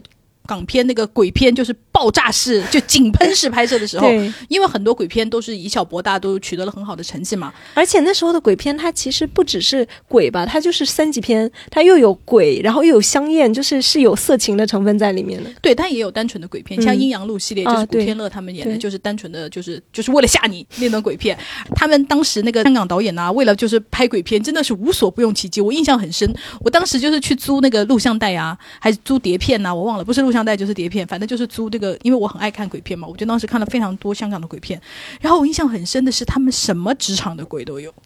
就是猛鬼差馆，就是那个。警察局鬼嗯鬼警察局也有，鬼鼓场鼓场就是广东话就是按摩院，就是按摩院的鬼也有，就是你、就是你能想到的，我就觉得我天啊各行各业全部全都有鬼，就是嗯只要就是你们能想出来的，我们全部都可以给你拍成鬼片，你就会觉得有一种就是被服务的感受，就是特别好，我非常非常喜欢。嗯而且那个就是我那天就是在看，也是看一个论文，就是讲说香港的鬼片第一部就是。大家肯定看过，不是我不是说大家肯定看过这一部，大家肯定看过它的母题，它的母题就是包公审那个污泥盆呐、嗯大家肯定看过这个故事吧？他第一香港第一部鬼片就是拍这个，然后这个就是对香港后来的影片就是影响非常非常的大。乌泥盆的故事我大概跟他大大家讲一下，大家肯定看过，因为我一讲你们就会觉得很熟。就是有一个商人叫刘刘阿大吧，我们就叫刘阿大好了，我也不记得他具体叫什么了，反正他就是。呃收，他是个商人，然后他收账回来，收账回来不就是很有钱吗？然后收账回来以后呢，他就借住在他那个朋友家，然后他朋友就是看见他就是哇这么有钱，就起了歹心，夫妻两个就把他杀死了。杀死了以后就是分尸，把它切碎、剁碎，剁成了肉泥和，因为那个他朋友是干嘛的？就是做泥盆的，就把他的那个骨肉啊，就是骨头啊，还有肉啊，就是和到那个泥盆里，做成了那个盆。然后这样不就毁尸灭迹，找不到他了吗？只是失踪，找不到尸体，你就不能说他死了嘛？然后呢，做好了以后，他们也没有在意，就放在边上。然后，因为他们俩很穷，他才起了那个歹心思嘛。过了几天，就是呃，他有一个朋友叫张三，就来他们家，就是说，哎，你欠我的钱什么时候还啊？然后那个就是这个杀人凶手，就是杀人夫妇说啊，那你就把那个泥盆拿走吧，就当抵债吧，反正我们也没欠你多少钱。然后那个人就把泥盆拿走了。然后呢，泥盆半夜就是会说话，你知道吗？就把那个人吓得要死。然后他就说，求你帮我伸冤，因为我是被他害死的，我是哪里哪里商。人，我叫刘阿大，什么什么，就说这个，然后他就带着这个污泥盆，就是去开封府找了包拯。然后那个包拯就是审那个三审污泥盆，就是审出来的那个冤案，为他就是平反啊什么，就整个故事大概是这样子的。那他对香港的电影最大的影响是什么呢？就是大家后面看到的那个人肉叉烧包的那个灵感的概念，就是来自于这个。这样子，对对对，所以它就是它是一个非常影响非常深远的一个电影。那那个三金之饺子是不是也跟这有关系呢？因为也是吃人肉嘛。因为那个呃叉烧包的那个导演他自己说他的灵感啊，就是是来自于这个，就是他对后世的香港的恐怖片的那个影响啊，就非常非常。哦，嗯，因为你说到就是渊源的这个事情，我就想我看到另外一篇论文，就是讲中国最早的恐怖片、鬼片，应该是一九一几年吧。然后讲的是《庄子戏妻》那个电影，那个电影也是改编自就是中国传统戏曲，就是大皮官。然后他那个故事其实也非常简单，也可以跟大家讲一下，就是说庄子死了，但是他不是真的死，他是假死，就他还有可能复活的，但他已经下葬了。下葬了之后，他老婆就是因为已经有坟堆了嘛，他老婆在给他哭丧。这时候过来了一个非常年轻英俊的大帅哥，然后他老婆看到大帅哥了嘛，立刻心动，心驰神往，我真的很想跟这帅哥谈恋爱。于是呢，他就给那个坟包，就是用手扇风，就是快点那个你这个坟土快点吐干，我就可以改嫁。但是其实这个大帅哥就是庄子的魂魄变的。就是他其实也是一个内鬼的故事吧。总之就是，你生前怎么不愿大帅哥，让你老婆好好享受享受？对，总之呢，他是一个非常建立在那种就是封建社会大男子主义，就是我永远对我的老婆拥有产权，就是老婆永远属于我。的这样的一个视角，我在测试这个老婆对我是不是忠贞，就是跟那个薛平贵是王宝钏是王宝钏的故事，它的母题是一样的。大家可以看到，就是我们最一开始，呃，传统的鬼片，其实它很多就来自于戏文，还有一些就是古典的那些小说，包括你刚刚讲的那个徐克的那个《倩女幽魂》嘛，其实也来自于《聊斋》嘛。对，因为讲到鬼片，就是尤其是我们就是中国的鬼片，你不可能离开《聊斋》这个大的那个主题，嗯，因为我们百分之八十的那个鬼 都是几乎来自于《聊斋》，对吧？你看，包括不管是那个呃连。锁呀，娇娜呀，小玉呀，就是你看我们随随便还英宁啊，你随便说得出来的这个鬼啊，基本上都是聊斋。还有大家小时候看的电视剧，刘诗诗还演过那个什么《聊斋奇女子》系列嘞。对对对，但是我就我们就是讲的这个，我们就会觉得很生气，因为你看那个《聊斋奇》，就是大 S 他们演的那个《聊斋》，因为大 S 就是演聂小倩嘛，嗯，然后他们演的那个《聊斋》，跟我们小时候看的那个吓得就是吓得尿的那种《聊斋》根本就不是一回事。我不知道大家有没有看过，可能因为可能听我。们的那个播客的，就是朋友们比较年轻哈，你们可能没有看过那一版，就是那一版，就是那个，它的片头就是那个，呜，就是一开始就是个音效哦。我跟你讲，我小时候真的是吓到不行，然后就是有个人提了一一个白色的灯笼，就是这样走出来，然后开始唱歌啊，走进江心，然后那个那个是九几版的，应该是央视拍的《聊斋》吧，然后它非常的经典那个片头，然后江心有一个小船，黑乎乎的，只有那个小船上面那个白灯笼还亮着，然后风在吹，它就是这样，呜。它这样吹，然后那个灯笼还在那里摇晃。哇！我小的时候就是躲在被窝里面看那个《聊斋》，每天晚上记住被窝也不是安全。而且他还是电视台播，他应该就是也是央视之类的，就是我们还比较官方那种电视台，他就在播那个东西，而且还是那种晚上的黄金时段，非常大概大概是九点钟吧。然后就是全家合家欢的时候就在看《聊斋》，就是反正很奇怪。而且他拍的每一个都很大胆。对，而且那个他片头里面，我小的时候留下印象非常深刻，就是有一个镜头，也是晚上，然后老婆在床上睡觉，就是一个古，大家都是古装的嘛。然后那个男的一个书生，他就手里拿着个毛笔，然后呢走进他的老婆。然后这时候他拿那个毛笔在他老婆脖子上弄了一下，然后他老婆的头就滚下来了。对，就是非常非常那个非常惊悚的一个镜头，这么惊悚、这么可怕的镜头，他在片头曲里哦。而且它不分级，对我跟你说谁都可以看。我看的时候，我就是我也是个儿童嘛，反正我当时就是看的就吓死我了。对我看的津津有味，我非常喜欢，因为那个小时候因为《聊斋》里面觉得很多那个故事嘛，我每一个都看得津津有味。然后我长大了以后，我就看他就是什么变成刘诗诗啊，因为我对刘诗诗本人没有意见，我对大 S 也没有意见，但是他们拍的就是变成言情剧了，它完全就是一个，浪漫化的处理。他再也没有恐怖色彩了，令我非常的愤怒。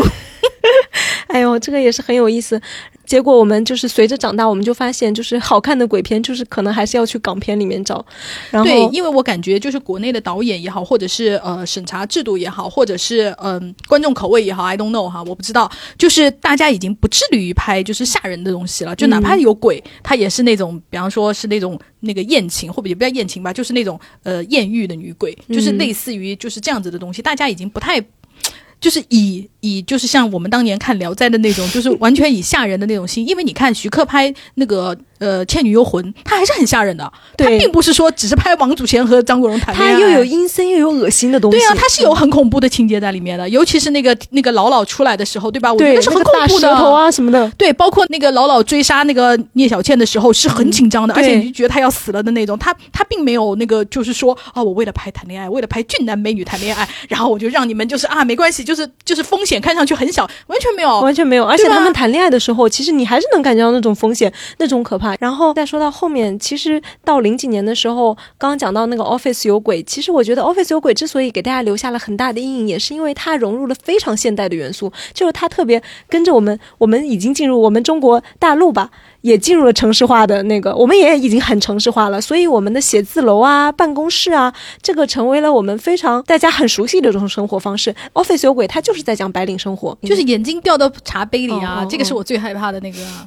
因为 Office 有鬼，我刚我刚就犹豫，就是到底要讲哪一个，因为它整一个所有的故事编排，它都是做的非常的好的，而且我还有一个就是那个，就是你怎么辨认鬼，就是踮起脚走路的那个，哦，那个很经典。那个非常可怕，而且很经典，就是导致于你知道，就是后面就也不叫后面吧，就是很多就是变成了一个港片里面的鬼的铁律。对对对，那个是第一个单元莫文蔚的那个故事。片子的基本设定是这样的，就是那个楼大楼，它是一个邪门的楼，然后那个大楼呢，每年都要死齐九个人，不死够九个人，就相当于好像是祭司给他喂给他吃一样，他是不不会停的。到了这一年，就是莫文蔚和冯德伦他们两个入职的那一年，陈小春还有陈小春，陈小春是本来就在这楼里，他是这个楼里其中一个公司的老板。哦他不是新哦新来的。然后为什么他会选取莫文蔚和冯德伦这两个人，就是作为我们鬼故事的主角呢？是因为他们两个是新来的，他们不懂这个大厦里面的规则，所以他们没有办法规避危险。有人告诉他们，但是没有人说得很清楚。而且莫文蔚的那个单元，他的故事编织的非常非常之精彩，我觉得是比后面两个男男主演的那个单元要精彩的，是因为跟着莫文蔚的视角，你会发现这件事情他你根本没有办法逃避。你还记得他的情节吗我？不记得。就是我可以讲给你听，就是非常好。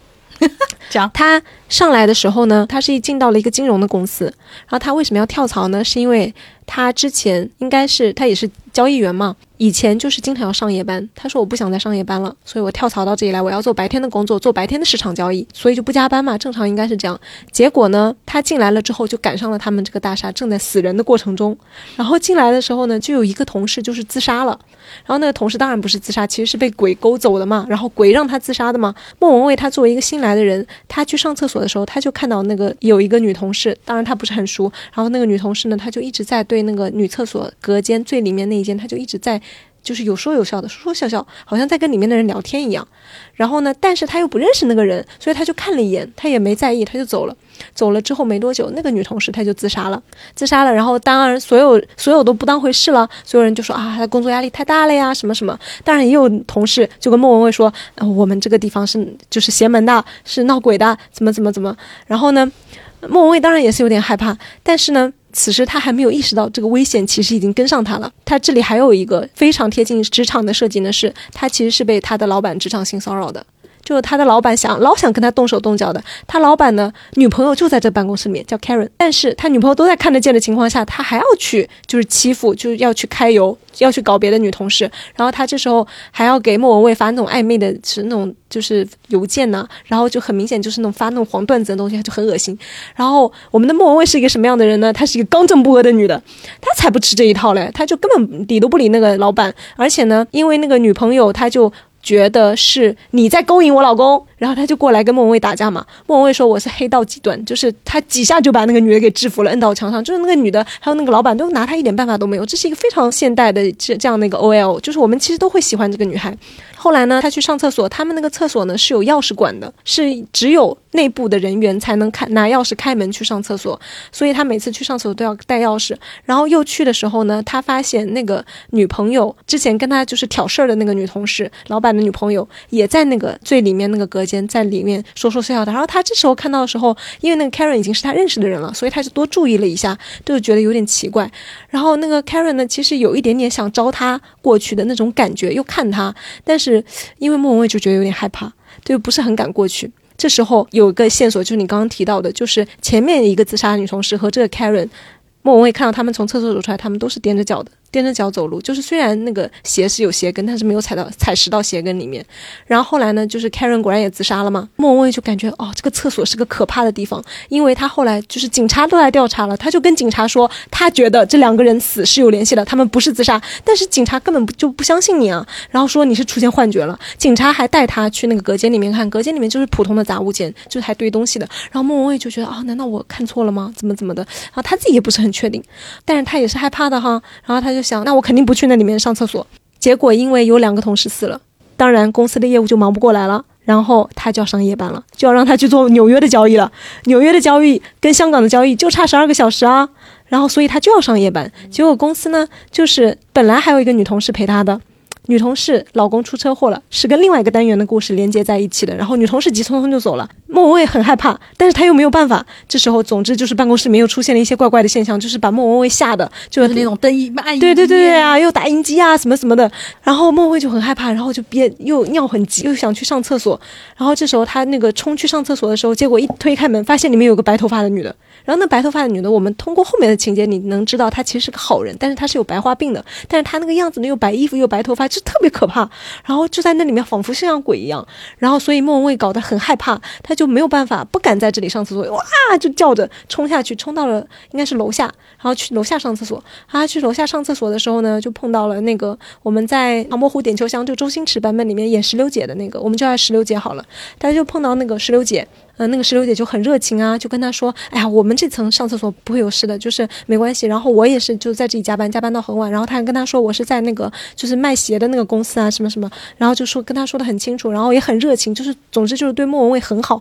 然后就说你晚上不要害怕，那个我买一份宵夜带你吃啊，什么怎么，就是两个人就很快就热络起来。而且因为有这大姐同事在呢，我们跟莫文蔚一样，就是放下心来，因为有同伴了嘛。回去之后，然后莫文蔚也安心不少。其实后面又出现了各种闹鬼啊，什么什么的。总之，他就是发现石榴姐被厕所里面的鬼拖进去了，他就听到石榴姐不停在那里呼救，说快来救我啊，什么什么什么的。因为已经是自己的朋友了嘛，然后我们又是一个非常热情的女主角，她就是操着那个，就是一下子就锤开了那个呃消防的那个铁斧，然后就拿着那个铁斧子，就好像《闪灵》里面的剧情一样，他让大家去劈门，你知道吗？他那时候虽然还是害怕那个厕所的那个最里间，但他已经顾不上了，然后他三两下就把门劈开了，结果劈开了之后就发现三个女鬼站在里面，然后那个石榴姐也是个女鬼，然后石榴姐就笑着对他说：“我们等你很久啦。”莫文蔚惊恐的表情就定格，这时候你就已经知道莫文蔚完蛋了。她已经就是魂被勾走了，后面就是再新来的女同事就看到莫文蔚跟着里面的隔间有说有笑，嗯，然后你跟着这一整个呃流程下来了之后，你就会发现他的这个情况你根本没有办法避免，因为如果是你的话，你你也没有办法，你就只能辞辞职了，没有别的办法。对你只能倒霉，对，嗯，你要不然就不干了，而且你也不不干了可以，对不对？哦，对，但是 但是他那里面又说找工作不是那么容易的，而且我觉得就是他其实是怎么讲呢？因为你没有必死的这个规律，对，所以你就会觉得哎，不一定会死到我头上。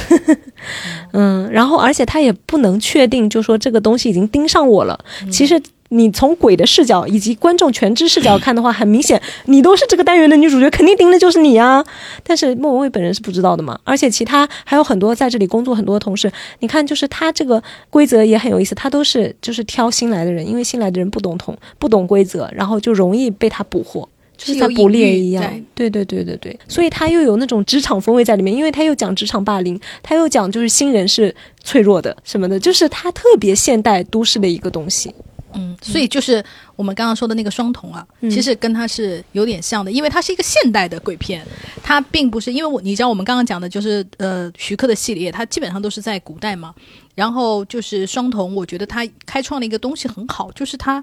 呃，他的故事编织特别像美剧，不不是美剧，就美国电影。就是它像一个很西方的东西，它是有两条线在讲的，就是一条是那个梁家辉自己家庭的那根线，然后以及在他现在破获的那个案件的一根线，然后两根线其实是有怎么讲呢？是有是有关联的，它并不是说是单纯的希望跟家人和解的这根线呐。所以我觉得他他的那个这个东西很很不错，因为我不知道大家有没有看过另外一个恐怖片哈，它它不是鬼片，恐怖片就是那个约翰库萨克演的那个《幻影凶间一四零八》。嗯，对。肯定大家看，因为他很有名。因为你看他那个故事的大线，其实就是跟家人的和解嘛，嗯，以及要征服这个这个这个这个凶宅嘛。他其实跟那个双瞳他的故事构造是一样的，就是两根线缠在一起。我们就是讲故事，一边要讲这个，一边要讲那个，然后把这个故事搭在一起。最后你既要解决案件，也要跟家人达成和解嘛，对吧？就是因为它属于我们电影里面的 A 故事和 B 故事，A 故事和 B 故事你都得走到终点。那其实双瞳就是完成的非常漂亮，以及特别好的是提出了一个概念。大家如果看过，就是知道这个电影里面它就是发生了一个案件。发生了一个案件，然后就是连环连环死人案，然后呢，就从美国 FBI 来了一个高等的探员来帮助大家破获这个案子，然后同时参与这个案件的呢，就还当然就是还有我们梁家辉，就是属于台湾的本土警察，然后呢，那个 FBI 的警察是属于那种。你知道嘴巴特别硬，我是无神论者，我是不相信世界上有鬼的。那这个事情肯定是科学可以解释的。那么台湾的警察很好笑，他在大家准备就是破这个案子的时候啊，警察之间都会互相送护身符，说哎呦这个事情很邪门，大家就拿着拿着呢，保平安保平安，就是是这样的一个，就是属于现代科学和封建迷信互相碰撞的这么一个东西。我就觉得他这个东西做的很漂亮，因为他。它特别的写实，因为不管是香港啊还是台湾呐，大家但凡去过就是这两个都市的，就会觉得这两个都市其实很矛盾。它既是一个高度发达的文明城市，同时它的封建迷信的氛围又是非常非常浓厚的。尤其是香港，你就是那种特别好的那个地段，你可以看到黄大仙庙的这种地方，所以它非常神奇。然后台湾也是，我去台湾那个旅游的时候非常好笑，就是。电视这边一边在播那个你知道现代科技的那个台积电的那个新闻，一边转过台来，我给大家讲一下这个风水哈怎么看，就是非常奇妙。然后在这个电影里面也体现了，而且我觉得他这个电影做的很好的，其实他在最后他并没有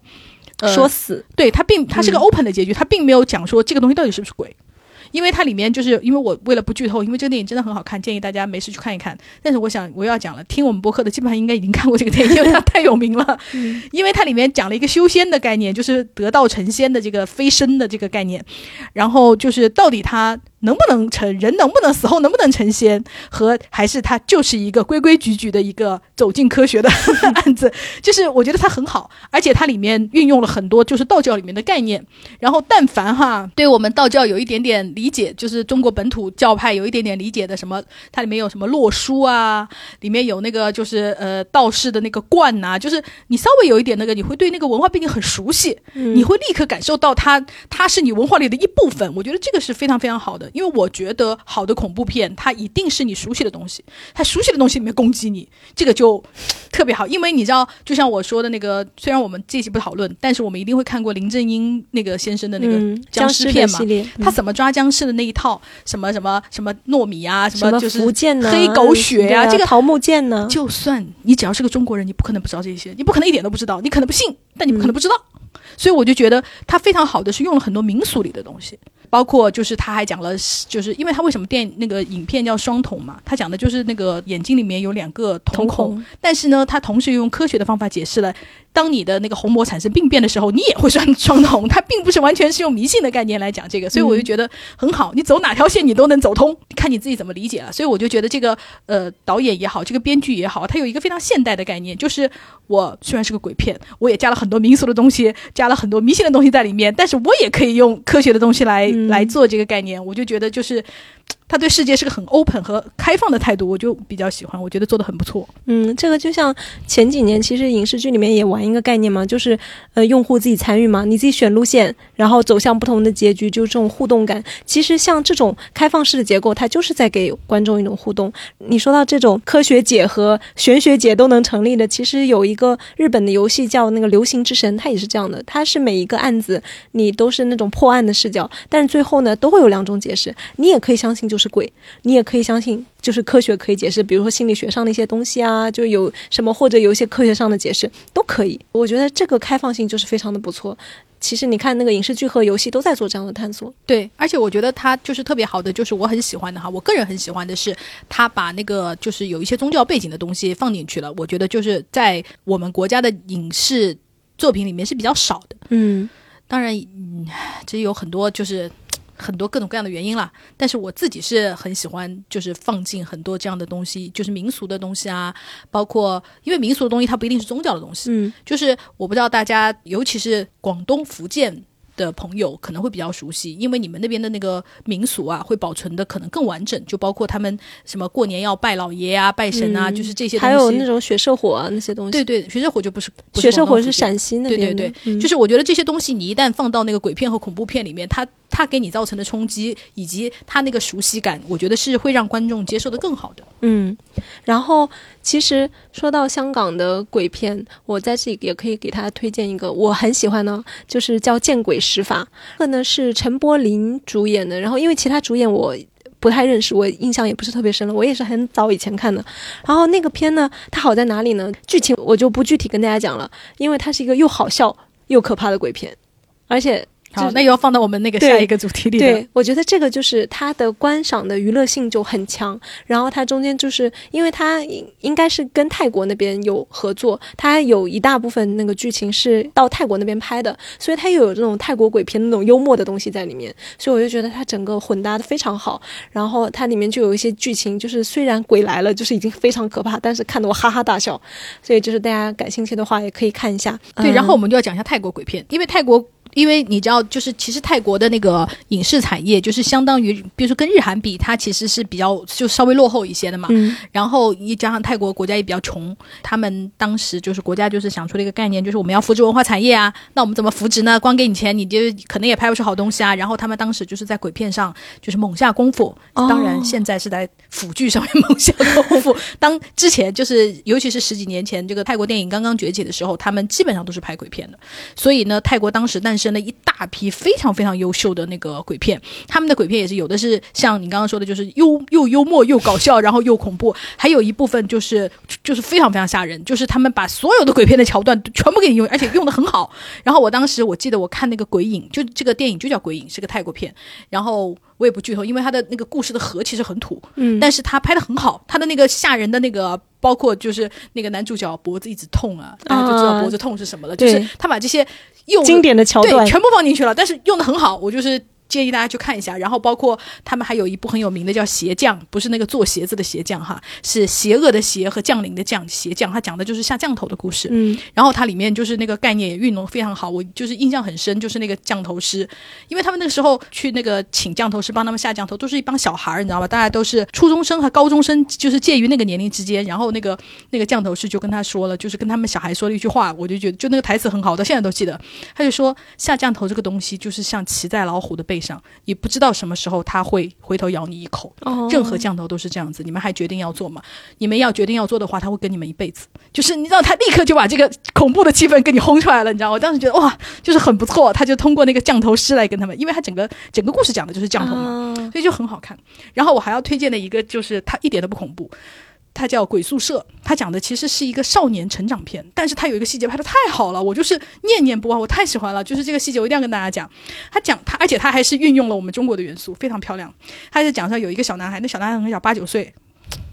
他去到了一个寄宿学校，去了寄宿学校以后，你要去那种学校就被排挤啊，所有的小孩都不搭理他呀，也也不跟他玩啊什么的。然后呢，他就在这种种种排挤之下，就就是认识了，终于有一个小朋友，就是不跟跟其他那个排挤他的不一样，就很爱跟他玩，对他也很好，带他去认识学校啊什么什么，他就很高兴。然后呢，晚上他们学校就放电影，放什么电影呢？就放我们林正英的《僵尸先生》，就是是僵尸片。然后大家都知道，僵尸片里面有一个铁律，就是当僵尸就是抓你的时候，你突然屏住呼吸。僵尸就看不见你了，对不对？然后他就把这个桥段用上来了，就然后等到所有的小孩看到那个很紧张的时候，都学的电影里面的人屏住呼吸，都不呼吸。然后他的那个新朋友就发现整个都空了，就发现没有人了。然后，然后他还说了一声：“人都到哪里去了？”然后我们的男主角就突然意识到了，他是个鬼。哇哦，是不是用的非常的漂亮？真好。对我当时看了以后，我想说：天哪，泰国电影你已经就是好成这样了，就是让我。哇哦！我就当时太厉害了，对不对？这个点是不是非常的妙？你看我到现在我都忘不了。而且这个片子它完全不吓人，它就讲的是就是两个小孩子的成长，而且是游泳池的那个，好像有游泳池，我已经不记得，我就记得这个。可能看过那个，嗯，因为这个细节实在是做的太漂亮了，嗯。然后就是它就是熠熠发光，这个细节啊，真不错，真不错，对不对？它这个巧妙的运用啊，尤其是那个小孩看的那个很紧张，全部就是憋住，然后你就看那个影，就是那个整个的放映场就空了。因为他在这个电影本身里面，他又打破第四面墙，对，非常非常好，很不错。就是它这个交互感特别特别的好，这设计很聪明。然后说到那个跟泰国有关系的，还有另外一部港片，我也很推荐大家去看，就是李心洁主演的《见鬼》，应该是两千零二年的片子，就是现在看它依然是一个不土的。然后且而且它的故事非常的完整，就是我讲个开头给大家听，帮你了解一下这是。一个什么样的东西哈？讲的就是李心洁她演的这个女主角，她是一个盲女，看不见的。她后来就是非常的幸运，她得到了一个就是人家捐献的眼角膜，然后她做做了那个眼角膜移植手术嘛。然后醒来之后，她就重见光明了。然后她因为她失明的时间已经太多了，对她来说，她就是对这个世界很陌生。她所有都是靠触觉嘛，他摸一下，他知道这是手机；摸一下，知道这是桌子。但是他光看的，他不知道。然后呢，照镜子也当然也就是第一次看到自己嘛。其实他醒来了之后，他就能看到鬼了，但是他不知道。因为他缺乏这个生活的常识，以至于他花了很长时间，他才明白那个是鬼。对，因为他根本不明白，而且他第一个遇到的鬼就是他邻居家的小孩鬼，就是是跳楼死掉的。然后他还看到小孩鬼在吃蜡烛，但因为他没有生活常识，他不知道那个是蜡烛，他也不知道小孩在吃什么。不然的话，你正常人看到你就知道不正常了嘛。就是不错。对他这个设计就是非常的巧妙，就很很聪明的利用了我们女主角是盲女的这样的一个特点，以至于他到后面。回到医院去看自己的朋友，然后发现跟他关系很好的一个小女孩来跟他告别，结果人家已经死了，他才知道哦，原来这个是死掉。他看到的是灵魂，而且他看到有黑衣人，就是把人家带走了。他才知道，其实他醒来的第一个晚上他就看到了，但是因为模模糊糊的，他有什么意思他都不明白，所以他整个就是一个发现的过程，才发现天哪，他突然发现天哪，我是一个看见鬼的人了。然后他就非常的恐惧，因为这个事情，因为他能跟鬼对上眼。然后鬼也知道他，人家能看见他，然后反正这件事情对女主角来说就是一个非常恐怖的体验。然后呢，他就很想改变，说我不要看到鬼，因为这样不想变成一个阴阳眼的那种。对，他就他就想说这样的话我活不下去啊，很痛苦。而且呢，他还面临一个身份的转换，因为他以前是盲女，他是可以在残障人士的交响乐团工作的，他是拉小提琴的还是怎么样？结果他复明了之后，你不再是我们残障人士了，这个工作不可以给你了，他又被赶出去了，不属于原来的社群了。但在心上也成了一个孤苦无依的状态，然后又被鬼逼迫，就他就非常的可怜，然后他就去看心理医生了。然后心理医生一开始还不相信他能看到鬼，然后在这个过程中，他们去探索他为什么能够看到鬼。那么，OK，我们。原来知道他是跟他这个眼角膜有关系。哦，然后这个故事就转到了泰国，因为捐献人是泰国人。哦，嗯，他是这样的一个故事，然后后面就大家可以自己去看了，他就整个故事编织的非常的巧妙，非常的漂亮，我觉得他就有点像灵异第六感，但不是说那个温情不温情的这个东西哈，我就觉得因为它很像一个剧情片，它非常的完整，在这时候它当然也是很可怕的，它里面有非常恐怖的，就是我们留言的时候征集的时候就有朋友提到了，那里面有非常恐怖的镜头，大家就说什么童年阴影啊什么的，它当然有这个东西，但是。另外的就是你不会忘记它是一个有故事的片子，嗯，很不错，很不错。它的那个设定就很不错，嗯。其实我们刚刚已经有点讲到了，就是嗯，东西方啊，包括我们东亚、东南亚的各个国家的鬼片其实不太一样，大家都是略有分别的。我也看了很多论文，就是在讲这个问题哈，就是文化比较的各个领域的各位研究者，他们的观点也特别不一样。然后呢，当然比较一致的呢是觉得西方的那个他们的恐怖片血吃呼啦的，就是呢，就是他们比较血腥暴力，跟东方的这种含蓄内敛的这个东西，就是精神恐怖的，就是是一个非常泾渭分明的一个东西。而且还有一篇论文呢，他是这样讲的，他说。我们经常会把东方的，就是中国、日本的、韩国啊，什么包括全部都混成一滩。但中国跟日本的鬼的形象、女鬼的形象其实非常的不一样。对，因为我们一下子说到中国的女鬼，当然楚人美是比较新的了哈。经典的女鬼形象聂小倩，《聊斋》里面的那些女鬼。你要说到日本的女鬼，天呐，就伽椰子、贞子，她们完全不一样的是，你会发现聂小倩是很像人的。聂小倩她的那个主旨啊，就是我有人性。我要活着，我想活着，我对人间还有很强的留恋，就是还想谈恋爱嘞。对我还我还要谈恋爱，他们很多都是来谈恋爱的，就是对人间有一种很强烈的执着。他们特别像人，也有人的行为逻辑，然后有人的那种善恶观念。但是你看日本的那个鬼，他比起人，他根本都不是人，他像一种混沌的。我们之前说了，他像泥潭。它根本不像一个有意志的东西，它就像是一个黑洞啊、泥潭啊，路过了我就要把你拽进去。它像一个天灾，它已经是一个无意识的东西了，而且他是不讲道理的，因为我们中国人有一个观念叫做。善恶终有报，对对对对对。然后还有说天道好轮回，还有说不做亏心事，不怕鬼敲门。这个是我们包括看鬼片的时候一个很大的心理防线。对，就是所以我的评论里面就有朋友留言，我我觉得也很有同感哈。说说小的时候看那个咒怨最可怕的一点，也是因为它摧毁了我的因果观，就是它因果报应在它真这里一点都不起作用。谁都杀呀，你谁都杀，根本就不讲道理。我只是路过你家，我都没有进去，可能被你。看到了一眼，你就要来追杀我，就是这个东西太太不讲道理了，根本不管你是好人坏人，而且不能沟通。因为你有发现我们那个我们道士抓的鬼都是可以聊一下的，就是说你为什么要杀人呢？你有什么未了的心愿？对我帮你开解一下，我帮你实现。包括你看伽椰子，我们就不说了哈。然后他就是一直杀杀杀杀，贞子也是啊，贞子是那个男女主他们，对，我想去实现你的遗愿，然后我想把你那个尸骨拿出来，就好好的安葬啊什么什么。你可以看到能做的都做了，他还是要杀，对他根本不理你，根本不理你，就是理解你的人、同情你的人也不管。你是谁呀？你就你就来同情我？他根本就是他不是一个人的意志的一个东西，所以我们可以看到，在这种思考下，我们会发现中国鬼很像人，日本鬼它不像人。我就看到有这样的一种观念，是因为。我们中日两国的那个生死观不一样，因为中国呢，一方面我们特别受，我们是一个，我个人认为哈，虽然我们说是那个社会主义新中国哈，就是无宗教的，但是其实我觉得我们总体是属于一个泛神论的状态，就是但是呢，大家又不是太信，大家是那种功利性的信。就是我去山上啊，路过一个庙，我去拜一下。就是万一呢？万一对我有用呢？然后呢？而且我们拜神都是有目的的，就是你要保佑我干嘛干嘛，升官发财。对你这个神是管什么的，那个神是管什么的。就是大家是一个，其实大家这种拜神的行为，它依然是一个非常实用主义的行为，以及。对于我们中国文化影响最大的一个，虽然不是宗教，是儒文化。儒文化里面，他怎么来看待鬼的？《论语》里面就是问孔子说什么是鬼，然后你对鬼神怎么看？孔子怎么说？孔子说敬鬼神而远之，就是我对这个东西我有一种尊敬、敬畏之心，但是我远离他，我不来谈他。然后问他死怎么看？他说未知生焉知死啊？其实他对死是一个非常避而不谈，就是我活还没活明白呢，我活还没活够呢，你跟我说什么死死死，说这没。没用的，中国人是不谈死。嗯，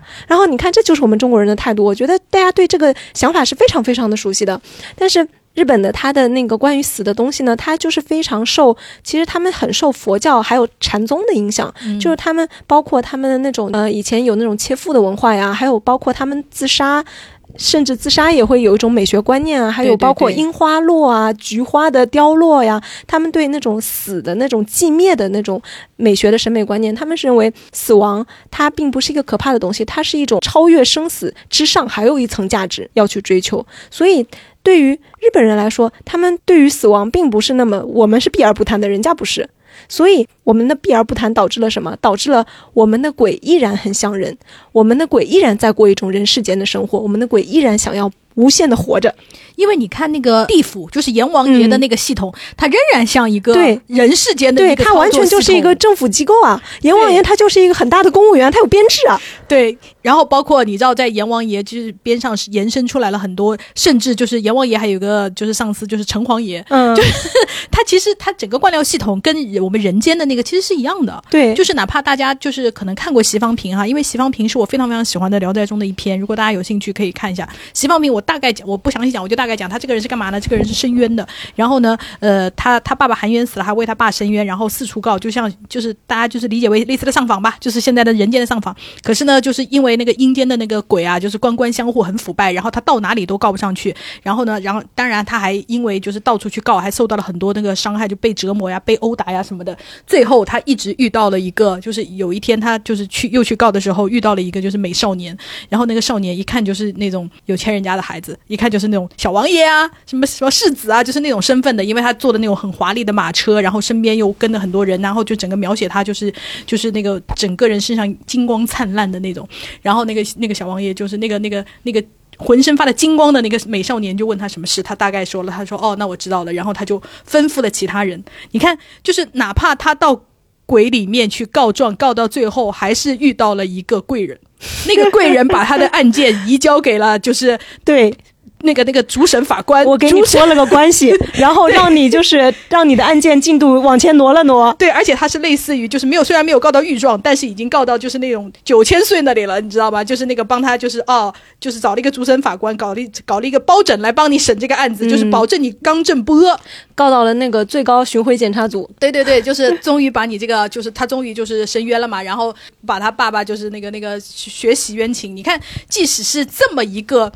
很就是很励志、很奋斗的那个，最后你解决那个案件还是要靠，对吧？对，微服私访的皇上。它是一个 我们依然是一个非常世俗化的系统，就是我们的鬼神观依然是就是非常很像人间的。然后包括还有我们刚刚说的那个就是因果报应论哈，其实这个因果观念，我们为什么会有这个因果观念？其实也是受到那个佛教的因果观的那个影响。对，但是呢。我们相比之下，我们还有楚人美这样的，就是滥杀无辜鬼哈，其实已经逐渐向日本的那种经典女鬼形象靠拢。但是相比之下呢，可能泰国的鬼它就更加的有仇报仇，有冤报冤。我不找无辜的人，我只找我的仇家，就非常精准的打击。其实这里面有一种可能，为什么？因为泰国它百分之九十五以上的人口都是佛教徒。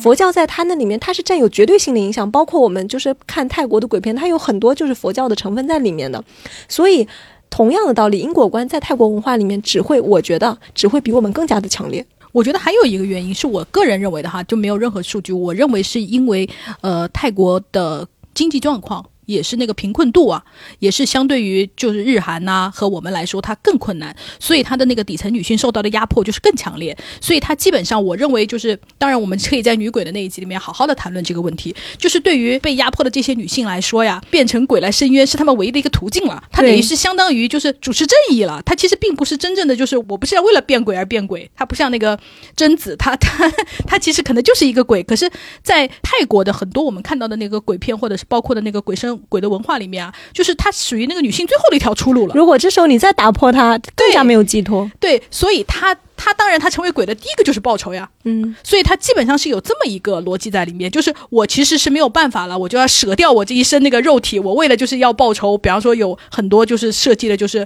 我死之前特意穿上红衣，嗯我要成为厉鬼。我成为厉鬼是干嘛呢？就是为了报仇吧。对，我不可能是增强我的力量。对我不是不可能成为了厉鬼去去摸六合彩吧，对不对？就是所以我觉得他他在这个文化里面很很强烈的一个就是基本上我是属于就是我为了报仇而成鬼了，所以呢，就是因为。的底层女性就是受到的压迫，她没有出头之日了，她等于说我走上了最后一条路，所以呢，她更强调于就是好，你看，当我成为了那个力量的主使者，当我就是从一个最没有力量的人变成了一个有力量的人，那么我要做的就是实现我的愿望，就是有仇报仇，有怨报怨。嗯，我觉得这个还蛮有意思的，因为我们最近也在讨论一个比较就是现在比较兴起的一个电影类的话题，叫做呃女性主义的恐怖片和女性主义的鬼片。然后我觉得这个话题还蛮有意思的，因为呃我前几天看了一个邵氏的很老的一个鬼片。叫做《恶鬼》这个片子真的是看得我就是气得我头晕。我大概跟大家讲一下，也很好笑。这个片子呢，就是讲有一个员外，你知道员外一般已经属于蛮有钱了，就是曹员外。曹员外呢，就是看中了一个书生，要把女儿嫁给他。然后呢，谁知道那个书生到他们家来一看，觉得啊，你女儿长得不漂亮呀，就是我不要娶你女儿？不仅如此，他还写了一首打油诗羞辱那个女的，说什么就是无颜女，大家都知道无颜女吧？就是貌若无颜，就是那个丑女的意思。反正就是不要不要娶人家。然后呢，小姐就很受伤害。然后她反正那个书生想说，那我肯定不会娶你的，我可不会娶丑女的，就是那个这边一个男的。然后呢，他就他就回家了。回家了以后呢，他就在路上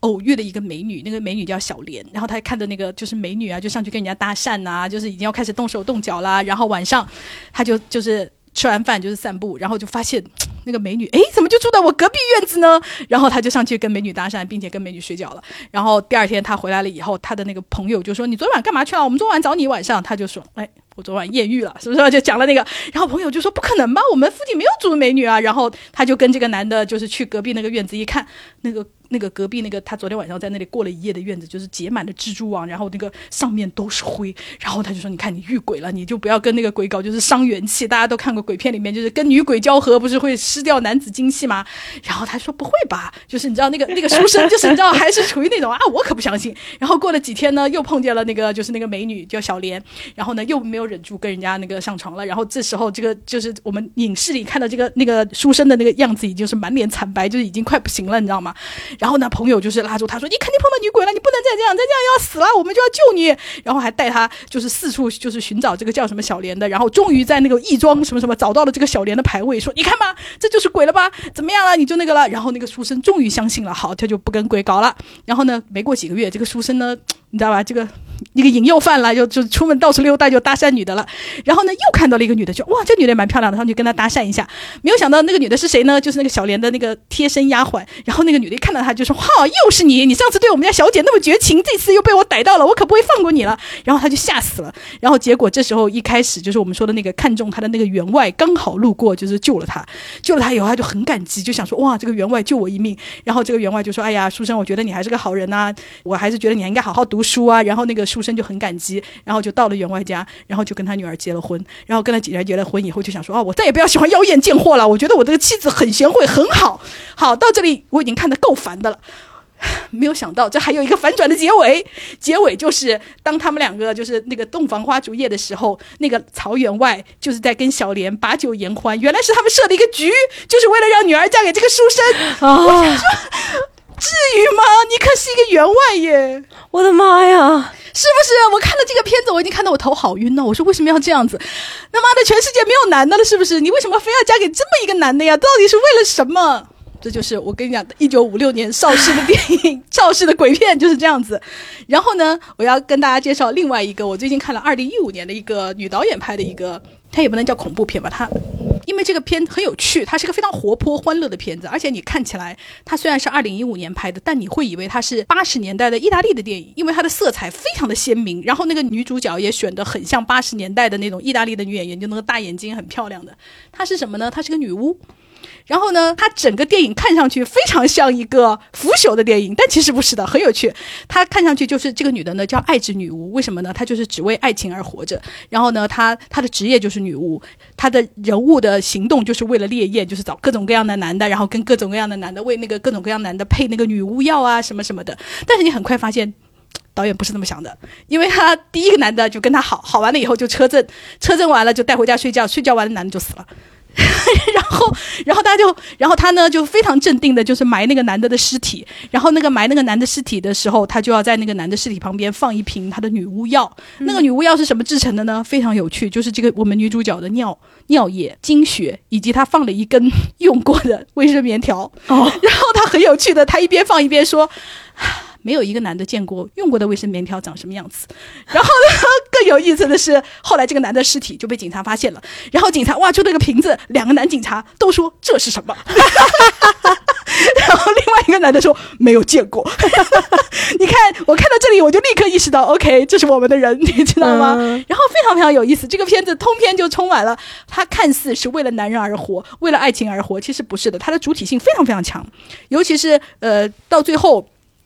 她因为是女巫嘛，被那个警察抓起来了，因为他们还属于那个猎巫的年代，你知道吗？然后其中有一个女的就说了一段非常非常好的话，那段台词我觉得就是我们整个电影的升华。她就说女巫是什么？其实就是害怕，就是当年的就是男人害怕女性有性欲，他对我们的恐惧把我们污蔑成女巫，而跟今天的婚姻是一样的。他同样看不见我们要什么，我们需要什么，把我们通过婚姻束缚成奴隶，束缚成性幻想娃娃。嗯你看，就是到这个时候，你已经完全知道，就是这个导演的目的是他什么了。的对，所以我就觉得，就是这部电影它非常的有趣，而且它的评分非常的两极分化，有的非常喜欢，有的非常讨厌。可以想想象，对，所以我就觉得，就是给大家介绍一个，就是现在的非常女性主义的一个恐怖片。如果大家有兴趣，可以看下这部电影，就是妙趣横生。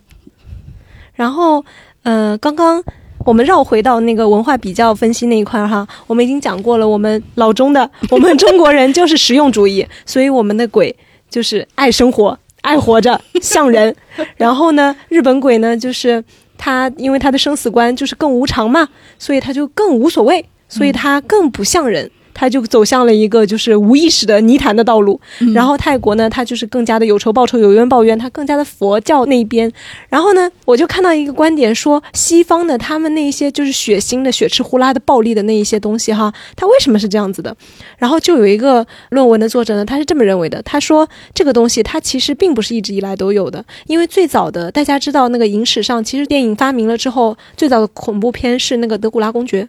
就他那个是一个吸血鬼形象嘛，一九零零几年吧，零一年大概，然后所以他的那个那个恐怖片形象以前都是我们熟悉的，还没有那么血吃呼啦，就是到处都是撕人的那种感觉的。这种电影流派，它其实是近几十年来随着一种什么思潮呢？就是反人类中心主义，嗯，还有以及或许作者认为，它或许是跟那个环保还有那个崇尚自然是有关系的，因为它经常制造出来的那种鬼怪啊，它是一种接近于怪物的形象，就是有点像那个我们小说里面讲的那种弗兰肯斯坦啊，还有畸形的那种鬼的那种形象，它特别像是人造出来的东西，还有包括有些恐怖片里面，它都直接跟你说这个东西人造的，是病毒的，或者怎么怎么样，然后呢，它突然就变成了啊丧尸啊，或者僵尸啊，或者鬼啊这种就超自然的生化危东西类的东西。对，然后它突然冲出来就是暴力，就是杀伤所有人，然后你又搞不定，然后他这时候的这种就是血浆暴力，他其实恰恰就是在反对我们人类中心主义。你不要觉得人类都是老大，鬼的形象都是跟人一样的，你永远都可以就是做这个地球的主人。你看，你要是对环境不尊重，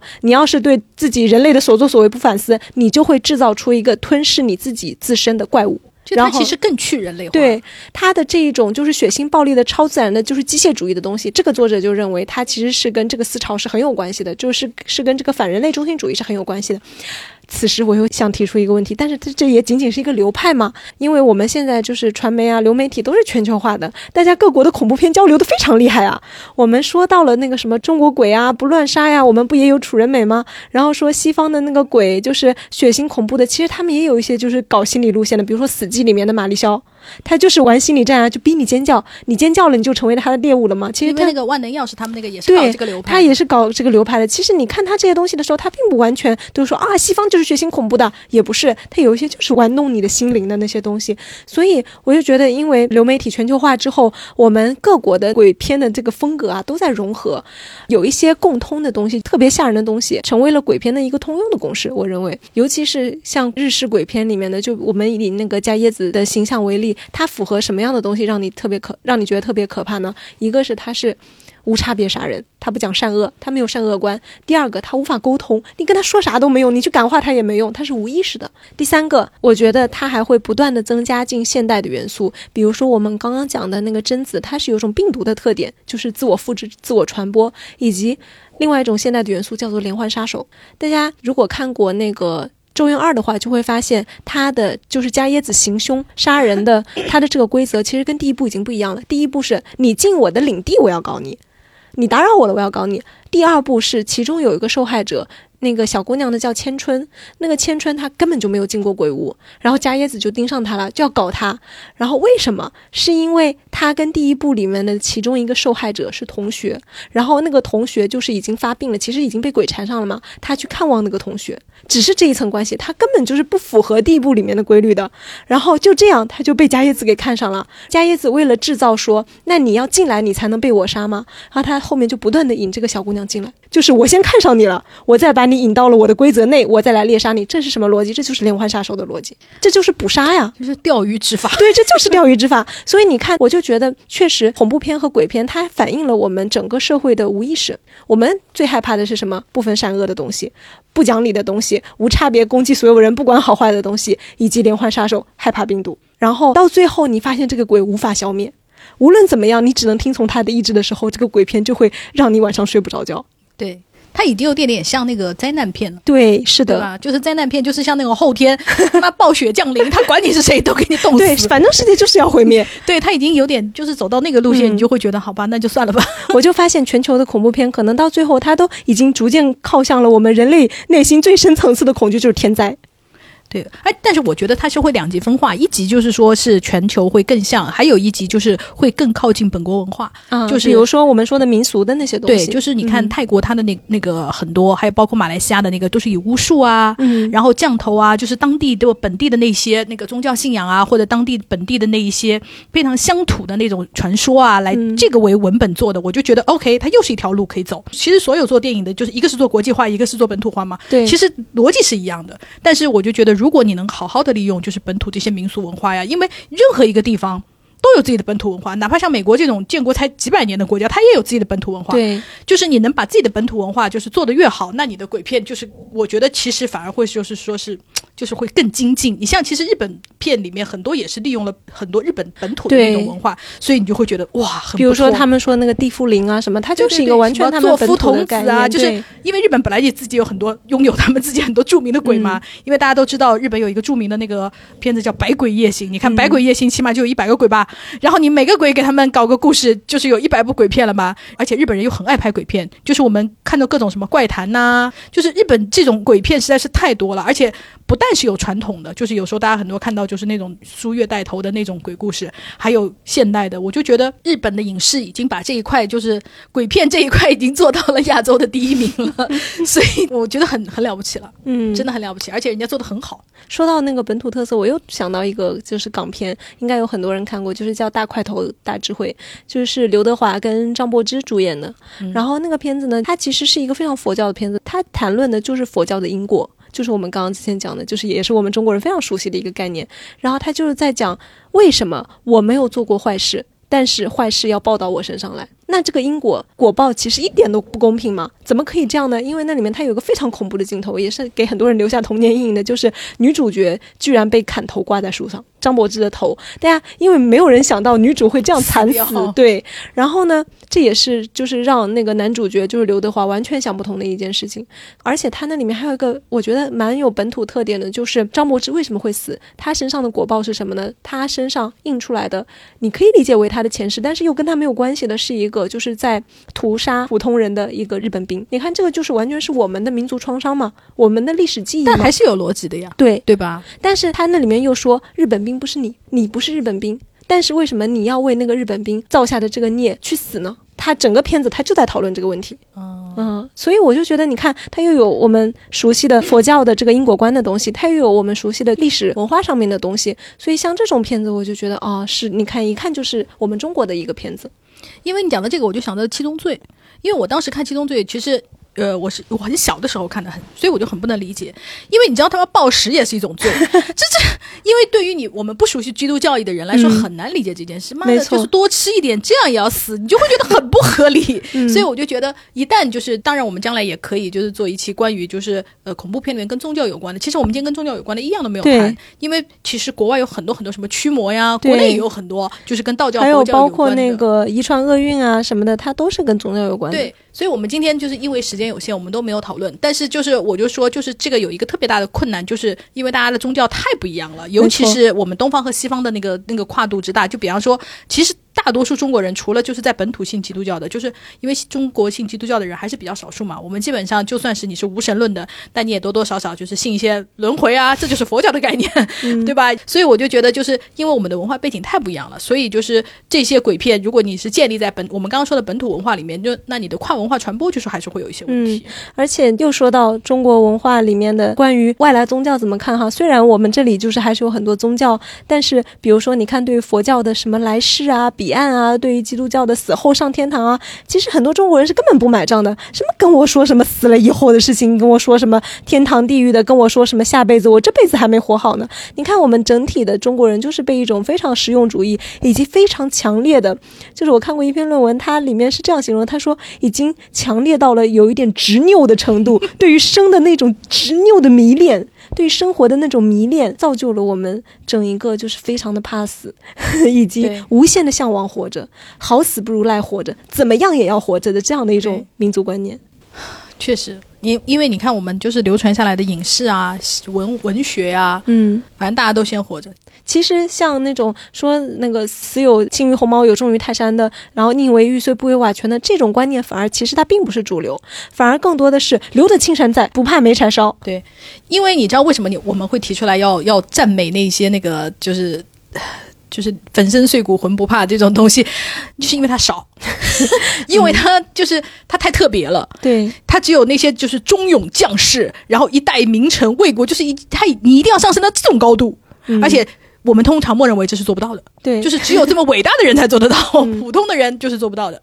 所以我们才会赞美他，但是就是哎呀，我们也必须得承认，就是你看在欧美恐怖片里面，对吧？活下去也是恐怖片，里唯一就是我们能拍下去的一个 一个最大的理由，就是我不管怎么样，为了我的女儿我也要活着，为了我的老婆我也要活着，就是在最困难的时候拿出那个老婆小孩照片看看啊，我又涌起了无限的勇气，我一定要打败这个鬼怪，或者我一定要从这个迷宫里走出去。当然，就是求生欲也是我们这个恐怖片里面，我们为了让主角能够继续活下去，继续消灭所有怪物的一个内驱嘛。所以就是好求。生育虽然我们中国人很爱活着，但是，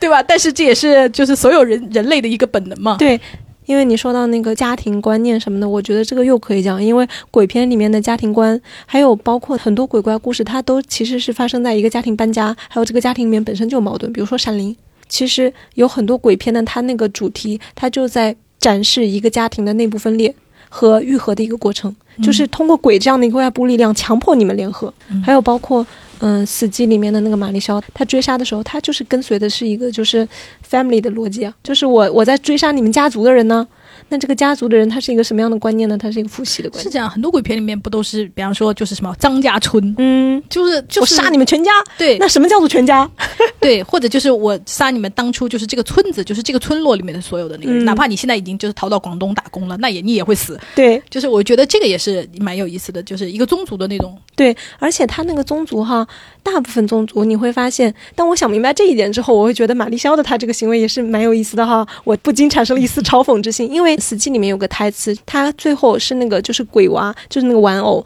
他告诉那个男主勾引过来，他说你过来，我就告诉你为什么要杀你老婆，因为男主完全不明白吗？然后过来，男主非常害怕，然后警察也让他不要过去，不要过去。但是男主真的很想知道他老婆为什么会死，然后他就过去了。过去了之后，那个小那个玩偶就告诉他说，因为你并不是你们家族的最后一个，你老婆的肚子里面怀着，比如说他们就叫史密斯家族好了，你们你老婆肚子里面怀着史密斯家族的最后一个。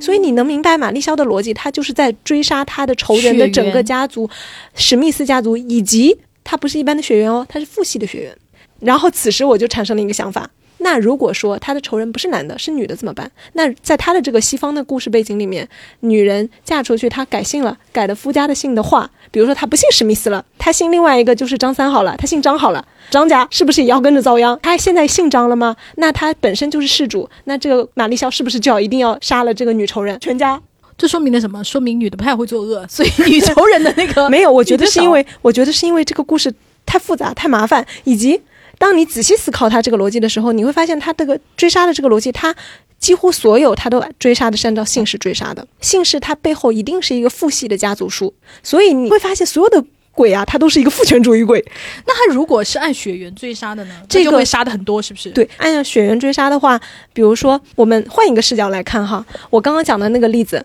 现在我们坐在这儿，我们啥也不知道，这时候我们远房的可能一年也见不到一回的堂哥，他娶了一个老婆。然后老婆家家族里面就是史密斯家，他们有一个人跟玛丽肖是有仇的，然后导致史密斯家全家都被玛丽肖那个鬼追杀。那个堂嫂呢，就是我们的新堂嫂，她嫁到了张家来，她已经跟我张家姓了，但是呢，她也属于史密斯家族的一员呢。嗯，那她是不是也要被追杀呢？那好，她嫁过来了，她现在改姓张了，那怎么办？还是说只杀他们核心家庭的小家，只杀她、她老公、她小孩？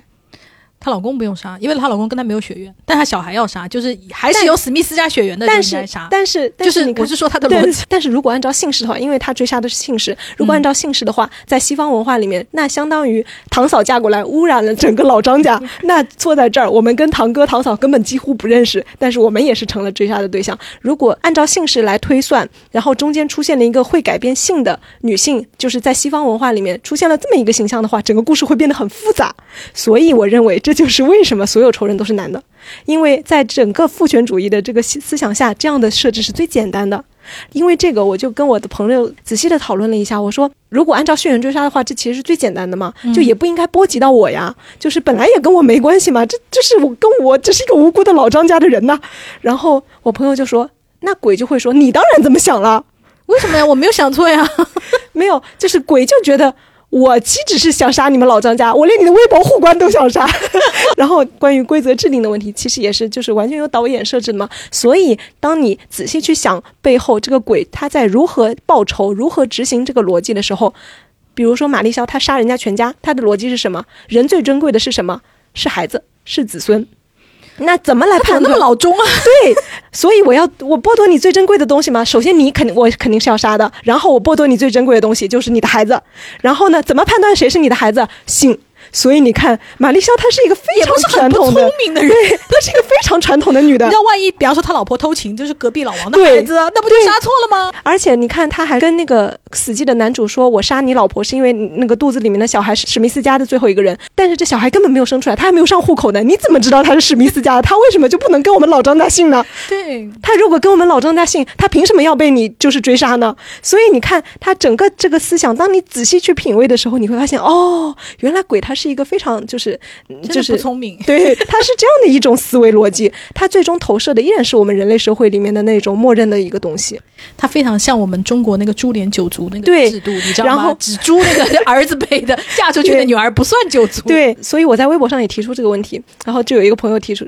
就有了一个很很好笑的答案。他说：“嗯，我认为这个问题它确实是一个问题，我们严谨的思考的话是要这么想。那怎么样解决比较好呢？我建议这个鬼跟我们中国的鬼，就是非常擅长宗族和非常擅长找亲戚的，跟我们这些老祖宗鬼好好的商量一下，看怎么杀比较合理。对我建议就按血缘杀，嗯，对？然后还有就是留着那个罪恶的史密斯血的，那你要杀，我们没有话讲。那你比方说他老婆跟他没有血缘关系啊，对啊那杀人家干嘛？对呀、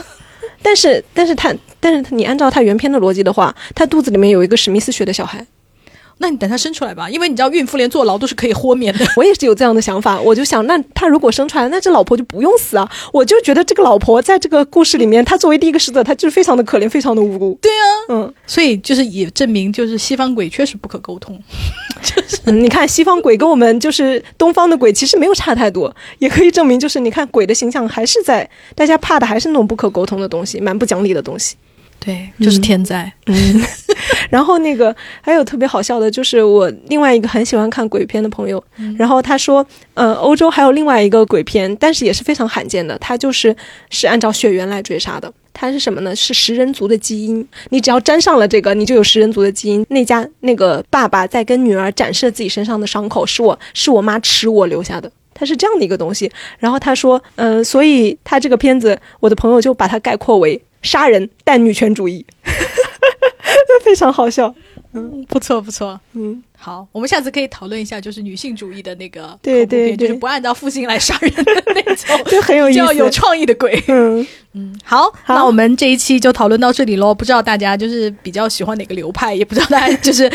中意哪一种鬼。嗯，我觉得大家就是觉得，嗯，我看的这个鬼它很有创意，它是有值得讨论的点。你有这样的想法，也可以在评论里面告诉我们。对对对，因为我们真的非常喜欢，就是很特别的那种鬼的那个设计。因为大多数你知道鬼片已经拍了几十年了，对，就是好用的梗，就是我觉得就是我们优秀的导演们啊，就是这种创作者啊，已经用完了。如果你就是还看到有什么我们就是没有提及的，或者你觉得我们一定会哇哦的那种，就是一定要就是私信或者是评论给我们。谢谢大家，好，我们下次见喽，拜拜。拜拜